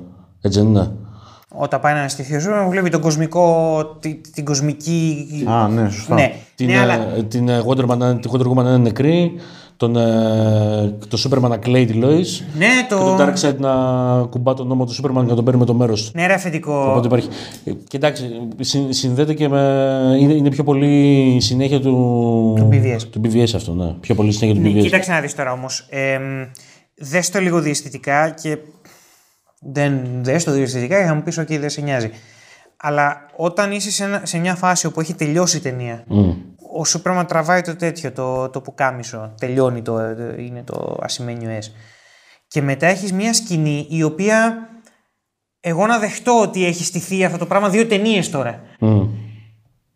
Καταλαβαίνεις ότι μιλάμε, μιλάμε για μια Επίσης, σκηνή που μισό λεπτό, μια, μια, μικρή, μια μικρή παρένθεση. Μια μικρή παρένθεση. Αυτό απορρέει και από την προηγούμενη ταινία και από τον BVS και από αυτή. Θεωρώ το δίνει. Εμένα μου το περνάει, εν πάση περιπτώσει. το γεγονός ότι ο Batman μπαίνει στη διαδικασία να συγκροτήσει την Justice League, κατά την άποψή μου, και αυτό δεν το βγάζω από. Δεν το έχω διαβάσει κάπου, είναι κάποια θεωρία που με έχει επηρεάσει. Το νιώθω βλέποντας πραγματικά τις ταινίες. Είναι ότι το βασικό κίνητρό του για όλο αυτό το πράγμα είναι το, η επαφή του με τον Flash από το μέλλον όπως μας δίνει το BVS. Που εδώ πέρα, σε συγκεκριμένες πτυχέ ε, του σενάριου, ο Batman το λέει με έναν τρόπο. Δηλαδή το λέει σε χοντρικό ότι είναι κάτι πιο σκοτεινό. Το βλέπω, το έχω δει. Το... Υπάρχει κάτι. Δηλαδή νομίζω ότι το κίνητρο το βασικό, εμένα μου το βγάζει για να συγκροτήσει την Justice League, είναι ότι βλέπει ένα μέλλον σκοτεινό να έρχεται. Αυτό είναι, αυτό είναι ρε παιδί μου, ε, να μου εξηγήσεις ότι δεν έχει λογικό κοινό. Το οποίο δεν μου λέει πολλά σε μια ταινία, να σου πω την αλήθεια. Ναι. Ε, ας πούμε ότι αν στήσουμε το, το Nightmare του BVS mm. αυτής της ατάκας που λέει στη Wonder Woman πριν ετοιμάσουν την επίθεση στόχη Τσέρνομπιλ. Ναι. Που λέει ότι ναι, ναι, η Lois είναι το κλειδί, αλλά δεν νιώθω ότι το εννοούσαν έτσι, αλλά κάτι άλλο είναι. Και αφού έχει τελειώσει ο κυρίω πλοκή, σου δείχνει αυτή τη σκηνή. Mm. Αντιλαμβάνεσαι ότι και διαισθητικά, δηλαδή σκέψου ότι ε, έχει τον Batman, ο Cyborg με το μανδύα, τα, τα, τα, τα ρετάλια, την μέρα με την Τριένα και τον ε, Μοϊκανό Deathstroke. Mm. Αντιλαμβάνεσαι ότι μετά σπατάλα με δυόμιση λεπτά να χτίσουμε σχέση Batman-Joker από το πουθενά και πώς πέθανε η Harley Quinn φτύνοντας αίμα και το ένα και το άλλο. Καταλαβαίνεις ότι ακόμα και στα λογικά πλαίσια του, OK, υπάρχει μία λογική συνοχή που έχει τελειώσει η ταινία. Ξαναλέω, έχει τελειώσει η ταινία. Εντάξει, έχει τελειώσει, ρε Έχετε και σου λέει ε, υπάρχει μια συνδοσία τύπου. Και τώρα αφήστε με λίγο, επειδή δεν θα ξαναγυρίσω ταινία στο Snyderverse, εκτός αν θέλετε εσείς fans, το οποίο είναι πουστιά χειρής του είδους. Ε, κοιτάξτε τι έχω να καταθέσω για την σχέση Batman Joker. Καταρχάς, δεν είναι πουστιά χειρής του είδους να δηλώνει κάποιος ότι θέλω να συνεχίσω την ιστορία μου. Για μένα είναι. Έτσι είναι, έτσι είναι. Το, το, να, το να αφήσω, ρε παιδί πώς να το πω, ε, στο Star Wars το πρώτο, το πρώτο, το 77, ότι ο Vader δεν, δεν διαλύθηκε το σκάφος του και, και σκοτώθηκε, είναι τύπου ότι, OK, ο Vader συνεχίζει να ζει. Μπορεί και να το συνεχίσουμε. Mm. Αυτό δεν είναι πουστιά χειρί του είδους αυτό το πράγμα που κάνει, που σου λέει ότι κοίτα, εγώ θα κάνω μια φάση Batman Joker, δεν θα τους συμφωνήσω καν στο ίδιο πλάνο, ναι. γιατί είναι τόσο αρπαχτή. Ναι, βέβαια υπάρχει μια, μια λέξη κλειδί του Joker σε, αυτή, σε αυτό το διάλογο. Ποια; Ο οποίος λέει ότι σε πόσα σύμπαντα θα είσαι τόσο δεν θα δεχθείς να πεθάνεις εσύ και θα τα γαμίσεις ακόμα. Ε, μου μιλάς μέτα πάλι, ρε φίλε. Ε, δεν καθόλου μέτα. Εκεί πέρα αφήνει ανοιχτό το ενδεχόμενο όλο αυτό να μην είναι, να είναι η ιστορία ενός άλλου εναλλακτικού κόσμου. Ε, ναι, αλλά δεν είναι καθόλου μετά αυτό. Αυτό είναι, αυτό είναι... αυτό είναι φυσική απόρρια της ταινίας που έβλεπες μέχρι το S. Όχι, δεν σου λέω κάτι τέτοιο. Εκεί τελειώνει το επιχείρημά μου. Δεν έχω. Δηλαδή, ό,τι και να μου πεις. Ε, χαίρομαι που το απολαμβάνεις εσύ και όσοι σκέφτεστε αντίστοιχα. Σε, αλλά... σε, σε εξηγώ για ποιο λόγο. Αυτή, αυτό ανεξάρτητα από το. Προφανώς έχει τελειώσει η ταινία και στη συνέχεια σου στείνει κάτι το οποίο μπορεί να εξελιχθεί, μπορεί και να μην εξελιχθεί. Δεν θεωρώ ότι η πρόθεση, ότι η δήλωση πρόθεσης να συνεχίσει αυτό το πράγμα είναι πουστιά. Δεν το θεωρώ αυτό. Γιατί Προφα... δεν έπεσαν τίτλοι τέλους στο S. Γιατί να πέσουν τίτλοι τέλους; Γιατί τελείωσε η ταινία. Η κυρίως αφήγηση τελείωσε. Γιατί δεν πέσαν τίτλοι τέλους; Εντάξει, μαλάκα στο, στο πώς το λένε, στο Άρχοντα των Δεχτυλιδιών, ε, βλέπαμε μισή ώρα περαιτέρω ανάπτυξη του κόσμου. Ήταν όλα σχετικά με την κατάληξη της ε, Ωραία, εντάξει. Τι απέγιναν οι άνθρωποι, τι απέγιναν τα χόμπι, τι ε, απέγιναν ωραία, τα εξωτικά. Και, και, εδώ βλέπουμε τον εφιάλτη του Batman. Ε, δεν μπορεί. Δεν μπορεί τέλος πάντων. Okay. Διαφωνούμε κάθετα σε πυρηνικό επίπεδο. Δηλαδή δεν μπορείς να μου φέρει. Το, το Lord of the Rings το βαρέθηκα το Return of the King. Ναι. Αλλά δεν ήταν πουστιά. Ήταν σε φάση ότι, OK, okay, okay, έτσι καταλήγουν αυτοί, έτσι καταλήγουν οι άλλοι. Δηλαδή κάπου ήμουνα κουρασμένος. Αλλά. Έχω δει τέσσερις φορές στο σινεμά. Ε, εντάξει, τώρα τέλειωσε, δεν μπορεί. Ναι, ήταν. Φι... Τι, Όχι, κι άλλο. Σύμφωνοι, αλλά ήταν φυσική συνέχεια της ιστορίας, της κυρίως ιστορίας. Εδώ δεν είναι είναι ότι πέφτει. Προφανώς, προφανώς δεν είναι. Πολλά, πολλά πράγματα στο τέλος. Πολλές φορές το zoom μιας ταινίας τελειώνει για συγκεκριμένη επιτυχία της και το υπόλοιπο ξέρω εγώ, είναι ένα κλείσιμο του ματιού σε κάτι άλλο. Ξέρω εγώ. Δεν είναι δεν κλείσιμο. Είναι... Το κλείσιμο ματιού έχω πυρηνική διαφορά με το κλείσιμο ματιού. Είναι το point μου. Εντάξει, αυτό είναι θέμα δικό σου όμως. Ε, φυσικά. Τι να κάνουμε τώρα; Δεν σημαίνει ότι κάνει πουστιά ο άλλος επειδή. Εντάξει, κανένα του λέει. Οπότε το. Sorry, εγώ το θεωρώ πουστιά, ρε φίλε. Εγώ το θεωρώ είναι, είναι ο εχθρός. Πώ το πες εσύ πριν, ο εχθρός. Ναι. Ο εχθρός. Mm. Είναι το αντιτε... Είναι η Marvel. Αυτό είναι η Marvel Η συμπυκνω... Mar- θα, σου πω, θα σου πω, επειδή το, επειδή το, το έφερες και πριν το επιχείρημα της Marvel. Και στο BVS το το, έχω θε- πει. το θέμα με τη Marvel, το θέμα με τη Marvel είναι ότι από ένα σημείο και μετά. Εγώ δεν έχω θέμα με τέτοιο τύπου. Δηλαδή, όταν για παράδειγμα είδα το, το Hulk το 2008 και στην τελευταία σκηνή του Hulk, ενώ έχει τελειώσει η ταινία, εμφανίζεται ο Tony Stark και λέει: Πάμε να κάνουμε μια ομάδα. Γούσταρα όταν το είδα. Δεν είπα τι πουσιέται αυτή που πάει να κάνει εκεί πέρα. Είχε τελειώσει η ταινία. Ήταν ε, η τελευταία σκηνή της ταινίας. Fade to Black. Όχι, ήταν η τελευταία σκηνή της ταινίας. Δεν, δεν- για το, μιλάς για το Iron Man. Όχι. Για το Hulk, εγώ λέω. Για το Hulk. ε, Τελειώνει- καταλαβαίνω. η Με τελειώνει τον αυτή- Ross που πηγαίνει στο μπαρ. Είναι ο Nick Nolte και πίνει, τα πίνει στο μπαράκι. Ο William Hurt. Ο Hurt είναι, ναι. Ο William Hurt, ο Nick Nolte. Ο Nolte είναι ο μπαμπάς του Banner στο πρώτο Hulk. Ε, δεν έχει τελειώσει, δεν έχουν πέσει τίτλοι τέλους. Fade to Black. Δεν έχουν πέσει τίτλοι Ναι. τέλους. Ναι. Είναι, είναι, Και αυτό πουστιά είναι. τμήμα της ταινίας.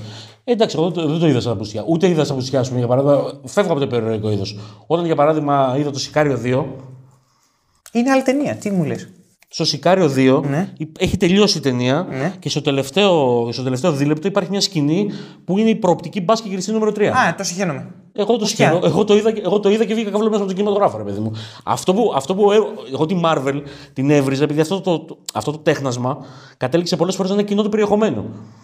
Δηλαδή, καθόμασταν σαν μαλάκια στο κινηματογράφο να, να πέσουν οι τίτλοι τέλους και να δούμε μια post credit σκηνή, η οποία όλοι προσμένανε ότι μπορεί να είναι λιθαράκι σε αυτό το πράγμα που, είναι, που λέγεται σήμα της Marvel και τελικά δεν ήταν τίποτα. Ξέρω, ήταν μια μαλακία που δεν, που δεν πρόσθεται πράγματα. Αλλά για παράδειγμα, στο Hulk προσθέτει πράγματα όταν μπαίνει ο Τόνι Stark και μιλάει με τον ε, Hart. Στο τελευταίο, στο τελευταίο δίλεπτο του Σικάριο προσθέτει πράγματα σε μυθολογία, στο, στο χτίσιμο αυτού του σύμπαντος που λέγεται Σικάριο, του Ντενί Villeneuve και του Στέφανο Σολίμα. Η σκηνή που ο Ντελτόρο συναντιέται με τον Πιτσυρικά και του λέει Πρέπει να, σε παίξουμε μαζί». εκπαιδεύσω, ναι. Είναι εκτός. Έχει τελειώσει η ταινία. Είναι εκτός. Προσθέτει κάτι όμως. Δεν έχει τελειώσει. Δεν έχουν πέσει τίτλοι τέλος. Δεν έχω πει τέλο. Ναι, ακριβώς. Έχει τελειώσει με την ίδια λογική που λες ότι έχει τελειώσει η ταινία όταν το. Το, τα μισό το ίδιο και θυμάμαι μάλιστα το, στο βίντεο που κάναμε με το Σύφη, το συμπόσιο, ότι τι στο μπούτσο ήταν αυτή η τελευταία σκηνή. Το μισό, πι- το μισό σαν, σαν είδος αφήγησης. Κάβλα ήταν. Αλλά εντάξει. Ε, αυτό φαίνεται ότι είναι η διαφορά μας σε πολλά πράγματα. Αυτό εξηγεί Ναι. πάρα πολλά βασικά. Εντάξει, αυτό είναι η μεταπροσέγγιση βέβαια. Αυτό που λες είναι η μεταπροσέγγιση. Γιατί είναι μεταπροσέγγιση; Ε, μαλάκα είναι Ότι θα μέτα αυτό, συνεχίσει ρε η φίλε. ιστορία. Σε έχει ταυτίσει, έχεις σα- ταυτιστεί με αυτό που γίνεται εκείνη τη στιγμή στην ιστορία και σου δείχνει ένα κομμάτι του μέλλοντος. Ένα κομμάτι για το πώς συνεχίζεται αυτή η ιστορία. Δεν είναι μέτα αυτό. Είναι το μέτα. Είναι ο ορισμός του μέτα. Δηλαδή το- δεν υπάρχει πιο μέτα από αυτό, δεν πιο χαρακτηριστικό παράδειγμα. Ε, χαίρομαι που έφερες το Σικάριο, γιατί εγώ δεν είμαι τόσο εύγλωτος για να φέρω πιο καλό επιχείρημα από αυτό που έφερες εσύ. Το Σικάριο 2, ε, ο λόγος που μου άφησε πικρή γεύση και είμαι σε φάση «Άντε και γαμίσου, ε, όσο περνάνε τα δύο χρόνια, τρία. Ναι, μέτα γιατί είναι όμως, δεν καταλαβαίνω. Μέτα είναι διότι ξέρει, διότι έχει τελειώσει η ιστορία και μετά σου λέει ότι κοίτα. Α αφήσουμε ένα ανοιχτό παράθυρο για ένα νούμερο 3. Οκ, ναι. Αυτό είναι κυριολεκτικά το meta. Είναι, Είναι, ότι... είναι meta γιατί βγαίνει έξω από την Δώσου ιστορία μου. για να σου κάνει σχόλιο για την ιστορία. Α, με αυτή την έννοια, εντάξει. οκ, ναι. Μα αυτό είναι το meta. Εντάξει, ναι, οκ. Το meta είναι ένα αυτό, αυτό, αυτοαναφορικό Αυτοαναφο- πράγμα το αυτοαναφορικό. οποίο αναφέρει. Περί- στο- περίπου, ναι. Ε, Εντάξει, ε, το, το αντιλαμβάνομαι σε διαφορετικό επίπεδο το meta. Αλλά οκ, ναι. Το καταλαβαίνω έτσι όπως το Δεν λες. είναι, το, αν το meta το αντιλαμβάνεις σαν αποδόμηση, δεν είναι αυτό το meta. Όχι, δεν το αντιλαμβάνομαι σαν αποδόμηση. Το αντιλαμβάνομαι σαν σχόλιο το οποίο, είναι παραπλεύ, το οποίο έρχεται παραπλεύρος μιας ιστορίας και όχι δομικά ενταγμένος σε αυτή. Δεν είναι δομικά ενταγμένος σε αυτή το συγκεκριμένο. Αλλά οι χαρακτήρες του, το στήσιμο, τα πάντα είναι τμήμα. Θα μπορούσε να είναι τμήμα. Πού θα, πού θα μπορούσε να είναι Θα το μπορούσε να είναι μια εισαγωγική σκηνή, για παράδειγμα. Πώς το λένε, το, αυτός ο εφιάλτης του Bruce Wayne, για παράδειγμα, θα μπορούσε να είναι μια εισαγωγική σκηνή στον Bruce Wayne, για παράδειγμα. Θα μπορούσε να τη φέρει στην αρχή της ταινίας, να μην παίζει κανένα ρόλο στην, στην συμπλοκή. Αν τη βγάλεις, να μην, ε, να μην έπαιζε κανένα ρόλο επίσης. Ναι. Αλλά να μην ε, το, το εκλαμβανόταν με τον τρόπο που το εκλαμβάνεις, ακριβώς επειδή δεν θα έρχονταν στο τέλος, ας πούμε. Ωραία, εγώ έχω μια διαφοροποίηση να κάνω σε αυτό. Να. Και η διαφοροποίηση που έχω να κάνω είναι ότι εγώ δεν θα κάτσω να κατακρίνω το μέτα εν γέννη. Δηλαδή υπάρχουν μέτα ιστορίες οι οποίες είναι φανταστικές. Γιατί καμιά φορά ακόμα και η μέτα αφήγηση σου προσδίδει κάτι σε σχέση με την αφήγηση. Δηλαδή το να βγεις απ' έξω και να αυτό αναφερθεί μπορεί να προσδώσει κάτι.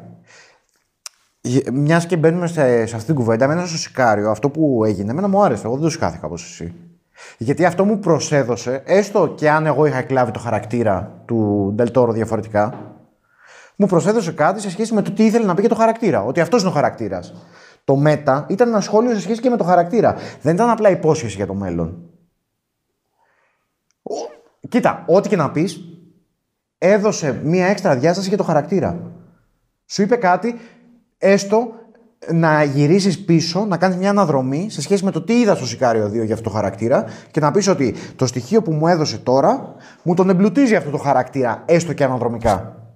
Εδώ, στο Justice League, δεν μου το κάνει αυτό. Δεν μου δίνει κάποιο έξτρα στοιχείο για τον Batman. Μου δίνει τον εφιάλτη του. Οκ, δεν μου λέει κάτι, μου τον έχει ξαναδιηγηθεί τον εφιάλτη του. Δεν μου λέει κάτι ο εφιάλτης του. Ίσα ίσα είναι μια μάλλον μεταφυσική προσέγγιση. Ότι αυτός ο εφιάλτης του Batman είναι ένας φόβος του για το μέλλον, ο οποίος μεταφυσικά μπορεί και να προκύψει. Ή, ή είναι μια ταυτόχρονη πραγματικότητα. Έστω. Που κάπως έρχεται σαν όνειρά του. Έστω. Και πάλι μεταφυσικό είναι. Ε, καλά, Δεν μεταφυσικό σου είναι. προσδίδει κάτι για το χαρακτήρα του Batman. Δεν σου είπα ότι είναι δηλαδή. μεταφυσικό. Τι μου προσδίδει; Όπως Εσένα τη- τι σου προσδίδει; Ε, εμένα τίποτα, όπως και του Ε, Σικάριο. ούτε εμένα. Ε, ε, ε, Όπως και μου του θε- Σικάριο 2 όμως. Δεν μου προσδίδει τίποτα. Κατάλαβες, είναι ακριβώς το ίδιο. για Στο μένα. Σικάριο 2 σου προσδίδει το γεγονός ότι είναι μισθοφόρος. Ακόμα πιο έντονο. Το ότι θα εκπαιδεύσει το πιτσιρίκι. Ναι, ότι Το είναι, θα εκπαιδεύσει το ότι πιτσιρίκι. είναι εκπαιδευτής, είναι μισθοφόρο και συνεχίζει αυτή τη δουλειά. Α, και ο Batman είναι ο τύπος ο οποίος Ναι. τεστάρει τα όρια του και ότι σε περίεργους καιρούς. Ηγείται παράδοξων ομάδων. Ναι, αυτό. Τι, τι, τι, ότι. Ηγείται παράδοξων Ναι, ομαδοποιήσεων. ότι θα έχει περίεργους συμμάχους. Ε, τι θέλω να πω, άμα είναι να το πάμε Ποιος έτσι. είναι ο περίεργος σύμμαχο που Ο σου Τζόκερ. δίνει. Δε, δε, Και ο Deathstroke. Δεν χτίζει συμμαχία. Εντάξει, με τον, Ντε- ο Φυσικά- Deathstroke δεν φυσικά παίζει και- κανένα ρόλο. Φυσικά ε. και χτίζει συμμαχία.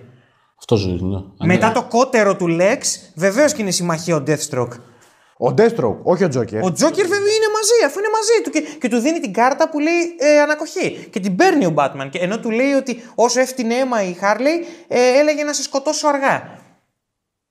Προσδίδει κάτι στον Batman. Κουράδες προσδίδει, όπως κουράδες μου προσέδιδε και στον Σικάριο. Στον ε, Del Whatever, Toro. OK. Αυτό θέλω να πω. Δηλαδή ήταν ένα πράγμα τύπου θα σε εκπαιδεύσω γιατί πρέπει να υπάρξει νούμερο 3. Εγώ έτσι το βλέπω. Ήταν το ίδιο πράγμα. Justice League 2, Restore the Snyderverse, φίλοι μου fans που κάνατε το ε, Release the Snyder Cut. Ε, γιατί ποιος ξέρει, μπορείτε να πάρετε Batman ε, με Joker στα χαρακόμματα. Αυτό είναι. Ίδια άδεια κουράδα για μένα. Και προσπάθησε αυτό το πράγμα και μάλιστα το, το λέω αυτό έχοντας δει.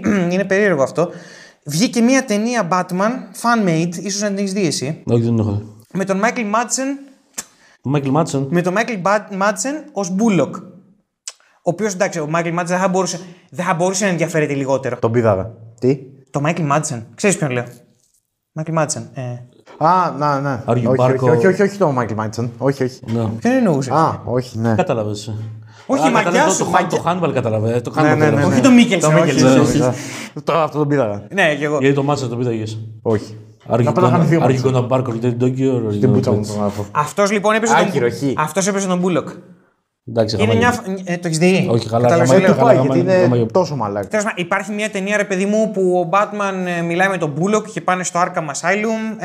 Ε, πάει στο Arkham Asylum, μιλάει με τον Joker. Ο Joker έχει καρκίνο και του λέει: Θέλω να με σκοτώσει κτλ. Fan made film. Που κάπου βρήκε κάποια χιλιάρικα, πλήρωσε τον Madsen, πλήρωσε και δύο ερασιτέχνες και παίξαν μπαλίτσα. Ένα, μια χαρά αισθητικά fan film, στο οποίο άλλη μια φορά προσπαθεί ένας τύπος να πιάσει τη σχέση Batman και Joker μέσα σε 2,5 λεπτά. Αυτό το πράγμα μου βγάλε αυτό το πράγμα. Ότι αν ήταν μια αίσθηση τύπου ότι ο Σούπερμαν ανοίγει το πουκάμισο και μετά βλέπεις μια γενικότερη αίσθηση, κάτι πιο αδιόρατο, ότι ο Batman φοβάται ότι θα έρθει ακόμα αυτό το μέλλον. Γιατί, Γιατί έχει χτίσει μια προηγούμενη σκηνή ότι η Lois Lane είναι το κλειδί αλλά με έναν τρόπο που δεν αντιλαμβανόμαστε αυτή τη στιγμή. Δηλαδή, η Wonder Woman του λέει ότι η Lois, ναι, είναι το κλειδί για το Superman. Χαίρομαι Ναι. πολύ. Αυτό που σου λέει το πρώτο επίπεδο της πλοκής. Αν ήταν κάτι ιδιόρτο, θα έλεγα εντάξει. Αλλά είναι ο Σνάιντερ ο οποίος λέει ότι κοίτα, σε δύο λεπτάκια τώρα κινηματογραφικά θα προσπαθήσω, έχοντας γυρίσει τον Άφλεκ και τον Λέτο ξεχωριστά, να σου συμπυκνώσω τη σχέση τους όσο φανμποίστικα όσο το fan film των, 2000, των- των 10.000.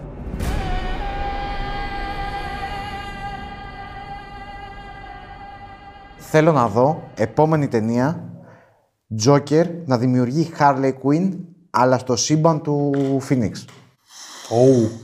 Σκληρό. Αυτό θέλω. Το ψηλό είδαμε. Θέλω Joker να μια γεύση. διαφύρει Harley Quinn. Αυτό θέλω. Αυτό ήταν ωραία τριλογία. Με την έννοια ότι αν η δεύτερη ταινία είναι η Χαρλίν και η τρίτη είναι ο Batman. Το έχεις διαβάσει το το έχετε διαβάσει το Χαρλίν. Ναι, ρε. Δεν το έχω διαβάσει, όχι. Σιωπή των αμνών. Ναι. Θέλω να το, να το διαβάσω. Είναι, σαν, είναι, σαν, είναι, είναι ξεκάθαρα επηρεασμένο από τη Σιωπή των αμνών. Δηλαδή, πώς είναι η Τζούντι Φώστερ με τον Χάνιμπαλ. Είναι η Χαρλίν με τον ε, Τζόκερ, το φιλισμό με τον Τζόκερ. Έτσι Δη- στην- Δηλαδή, αν η.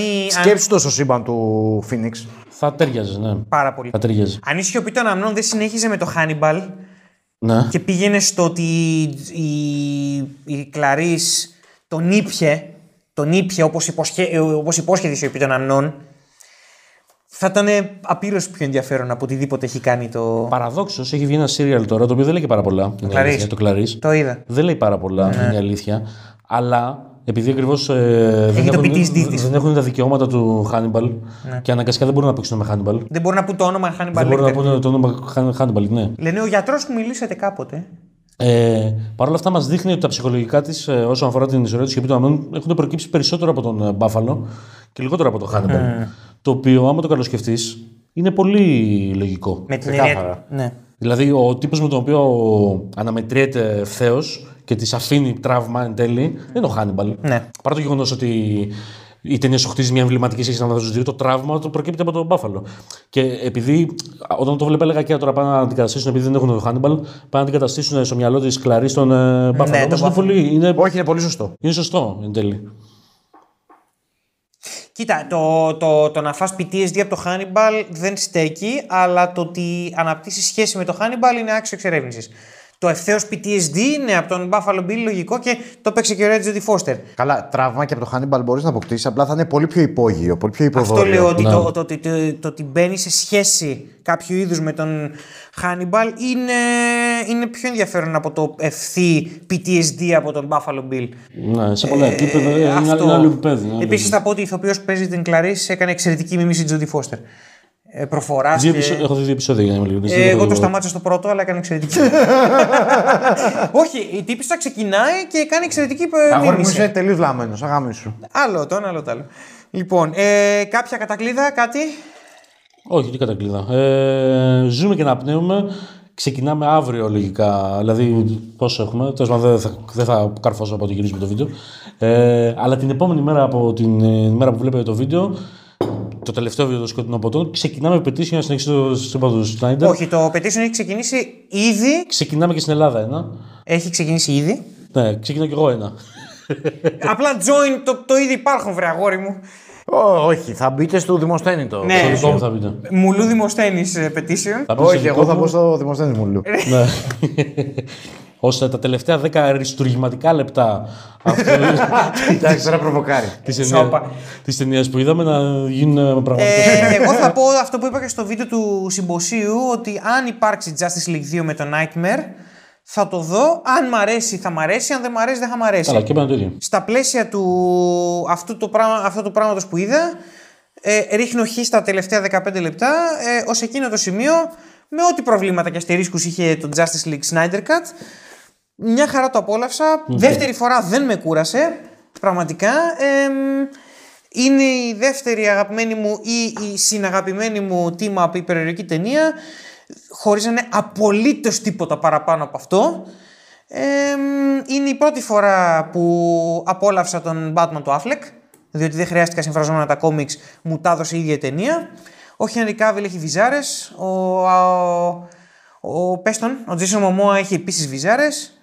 Εμ, Απλά το ένα κοιτάνε πάνω, το άλλο κοιτάνε κάτω. Ναι. Δε, όπου και αν κοιτάνε, εγώ θα, θα είμαι εκεί για να τις αντικρίσω. Ναι. Εμ, την απόλαυσα την ταινία, μου άρεσε η μυθολογία, μου άρεσε πάρα πολύ το ότι, μου αρ, ε, ότι αρκέστηκα στο τι είχε να μου δώσει η ταινία από χαρακτήρες ε, και με έπεισε στο γιατί ενώνονται. Ενάντια σε ποιον ενώνονται, γιατί ο Steppenwolf με έπεισε στη συγκεκριμένη ταινία ότι είχε, όποια σκηνή υπήρχε φανμποίστικη μου δούλεψε, όχι σε φανμποιστικό επίπεδο, αλλά μου δούλεψε για να, ετε- για να προσδιορίσει τον Steppenwolf και τα δικά του προβλήματα. Ε, οπότε έτσι μου ετεροπροσδιορίσε τον Aquaman και τη Wonder Woman σαν προαιώνιους εχθρούς του Steppenwolf ή το ανάποδο.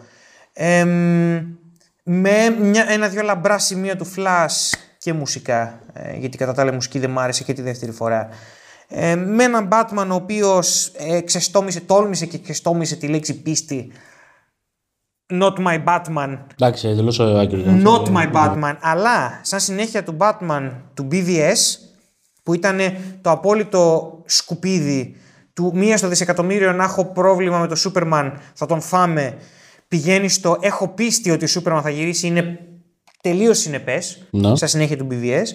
Ε, με έναν Σούπερμαν ο οποίος είναι μπλαζέ και στο, στο Whedon Cut και εδώ, αλλά είναι ο Κάβιλ, οπότε οκ. Ε, αυτό είναι meta, αυτό και αν είναι meta. Ε, αλλά στα, στη λειτουργία της ταινίας είναι ένας θεός που σκοτώθηκε και τον επαναφέρουμε γιατί μόνο οι θεοί μπορούν να μας σώσουν διαφωνώ κάθετα σαν Γιάννης, αλλά εντός ταινίας είναι συνεπές. Ε, Εντός μυθολογίας. Εντός μυθολογίας, οκ. Εμ, και ο Cyborg, ο οποίος.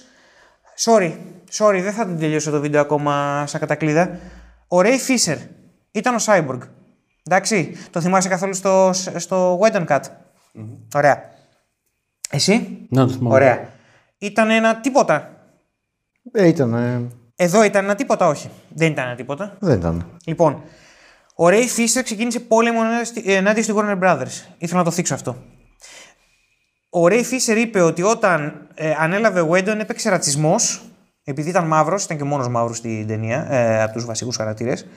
Ε, έχει γίνει τεράστιο παρασκήνιο με τον Ray Fisher και την Warner Brothers. Έχει παίξει investigation στη Warner Brothers. Το τι παίχτηκε, τι, τι, Ότι τι τους συμπεριφέρονταν ρατσιστικά, δηλαδή στα ναι, γυρίσματα. κανονικότατα. Ε, και μετά, αφού ο Ray Fisher ξεκίνησε, κήρυξε πόλεμο στον Wendon και στο τότε. εμ, στους τότε. Πες το. Επικεφαλής Συνεργάτες. παραγωγός. Μπράβο, επικεφαλής, ευχαριστώ. Ε, τον Geoff Jones, ο οποίος είναι μεγάλο κεφάλι στα κόμιξ, και τον Peter Berg, ε, ότι υπήρξε πλήρης συνδυνάμωση του Wendon, ο οποίος φέρθηκε ρατσιστικά και σεξιστικά απέναντι σε μέλη του cast. Και έγινε της πουτάνας ε, έρευνα στη Warner Brothers. Ο Ray Fisher δικαιώθηκε και στη συνέχεια συνέχισε, κλιμάκωσε τον αγώνα του ενάντια στον ε, ε, Χαμάντα, ο οποίος είναι το τωρινό κεφάλι της Warner Brothers και αναγκαστικά απολύθηκε. Αναγκαστικά δεν το λέω ότι το δικαιολογώ, λέω ότι φυσικά έτσι δουλεύει το πράγμα. Απολύθηκε από το Flashpoint. Στο, Fla- το Flashpoint θα ήταν buddy movie, Flash και Cyborg. Και ο Ray Fisher απολύθηκε βλέποντας αυτή την. τε- Δηλαδή, μέχρι εκείνο το σημείο που. Ε, μέχρι να βγει το, το Snyder Cut, εγώ ήμουν σε φάση ότι κοίτα, ο τύπος για να βγαίνει τόσο στεναρά, κάτι παίζει. Κάτι παίζει. Και είναι συνυπεύθυνος με τους φαν και τους οικονομικούς λόγους που βγήκε το Snyder Cut. Διότι ο τύπος ήταν από τις πρώτες φωνές που βγήκαν και είπανε ότι αυτό το πράγμα που βλέπετε έχει πολύ βρωμιά μέσα του, το, το theatrical cut. Και ότι υπάρχει ένα cut το οποίο είναι διαφορετικό. Και τώρα, βλέποντας το Snyder Cut, βλέπω και τους καλλιτεχνικούς λόγους από τους οποίους εξορμάται ο... Καλά, οι καλλιτεχνικοί κάνουν μπαμ. Εντάξει, εδώ πέρα η ταινία τον ε, αναδεικνύει κανονικά. Αυτό. Ήταν λοιπόν εργασιακοί λόγοι, ήταν και φιλετικοί λόγοι. εμ, και έρχεται και το Snyder Cut να αποδείξει ότι ήταν και καλλιτεχνικοί λόγοι. Και μετά βγήκε Τσουκουτσούκου Μωμοά, βγήκε Τσουκουτσούκου Ιγκαντότ και είπανε τα διάφορά τους αυτό. Και ε, σε αυτό το σημείο θέλω να πω ότι, ο, ότι από τρία πλατό ακούω ότι ο Σνάιντερ είναι εξαιρετικός συνεργάτης και φτιάχνει ένα πλατό εργασιακά πολύ δίκαιο, πολύ ε, θερμό, ε, πολύ φιλικό προς τον εργαζόμενο. Αυτό δεν του το είχα για κάποιον λόγο. Επειδή τον είχα πολύ dude bro, ζήτω στρατό, ζήτω οι troops κτλ. Ε, αυτή είναι η δική μου προβολή, οκ. εμ, αλλά νομίζω ότι δεν είναι άκυρη. Ε, Ναι, δεν είναι άκυρη, Και νομίζω. βγαίνει, και βγαίνει μια εικόνα ότι ο Σνάιντερ προς τους ε, εργαζόμενους του εμ, του δεν είναι εργαζόμενοι, γιατί ο σκηνοθέτης δεν είναι το αφεντικό, ε, ειδικά στο Hollywood. Ο σκηνοθέτης δεν είναι το αφεντικό εκτός ε, πλήν αρχής των εξαιρέσεων. Ο Σνάιντερ δημιουργούσε ένα κλίμα εμ, πολύ ε, συνεργατικό. Και ήταν ένας από τους λόγους που υπήρξε τεράστιο δράμα ε, παρασκηνιακό πίσω από το Snyder Cut. Ένας από τους λόγους λοιπόν που χαίρομαι και γυρίζω στην κατακλείδα μου, που χαίρομαι που βγήκε το Snyder Cut πέρα από τους fanboys που χαίρονται, πέρα από οποιοδήποτε όραμα του δημιουργού, είναι ότι ε, με κάποιο τρόπο δικαιώνεται και, ο, και εργασιακά ο, ο σκηνοθέτης, ο συγκεκριμένος, που δεν του το είχα και καταπίνω τα λόγια μου, παίρνω πίσω ε, σκέψεις μου από ό,τι φαίνεται, γιατί οι άνθρωποι που μου έχουν πει το αντίθετο για τις εργα... εργασιακές συνθήκες είναι έμπιστοι.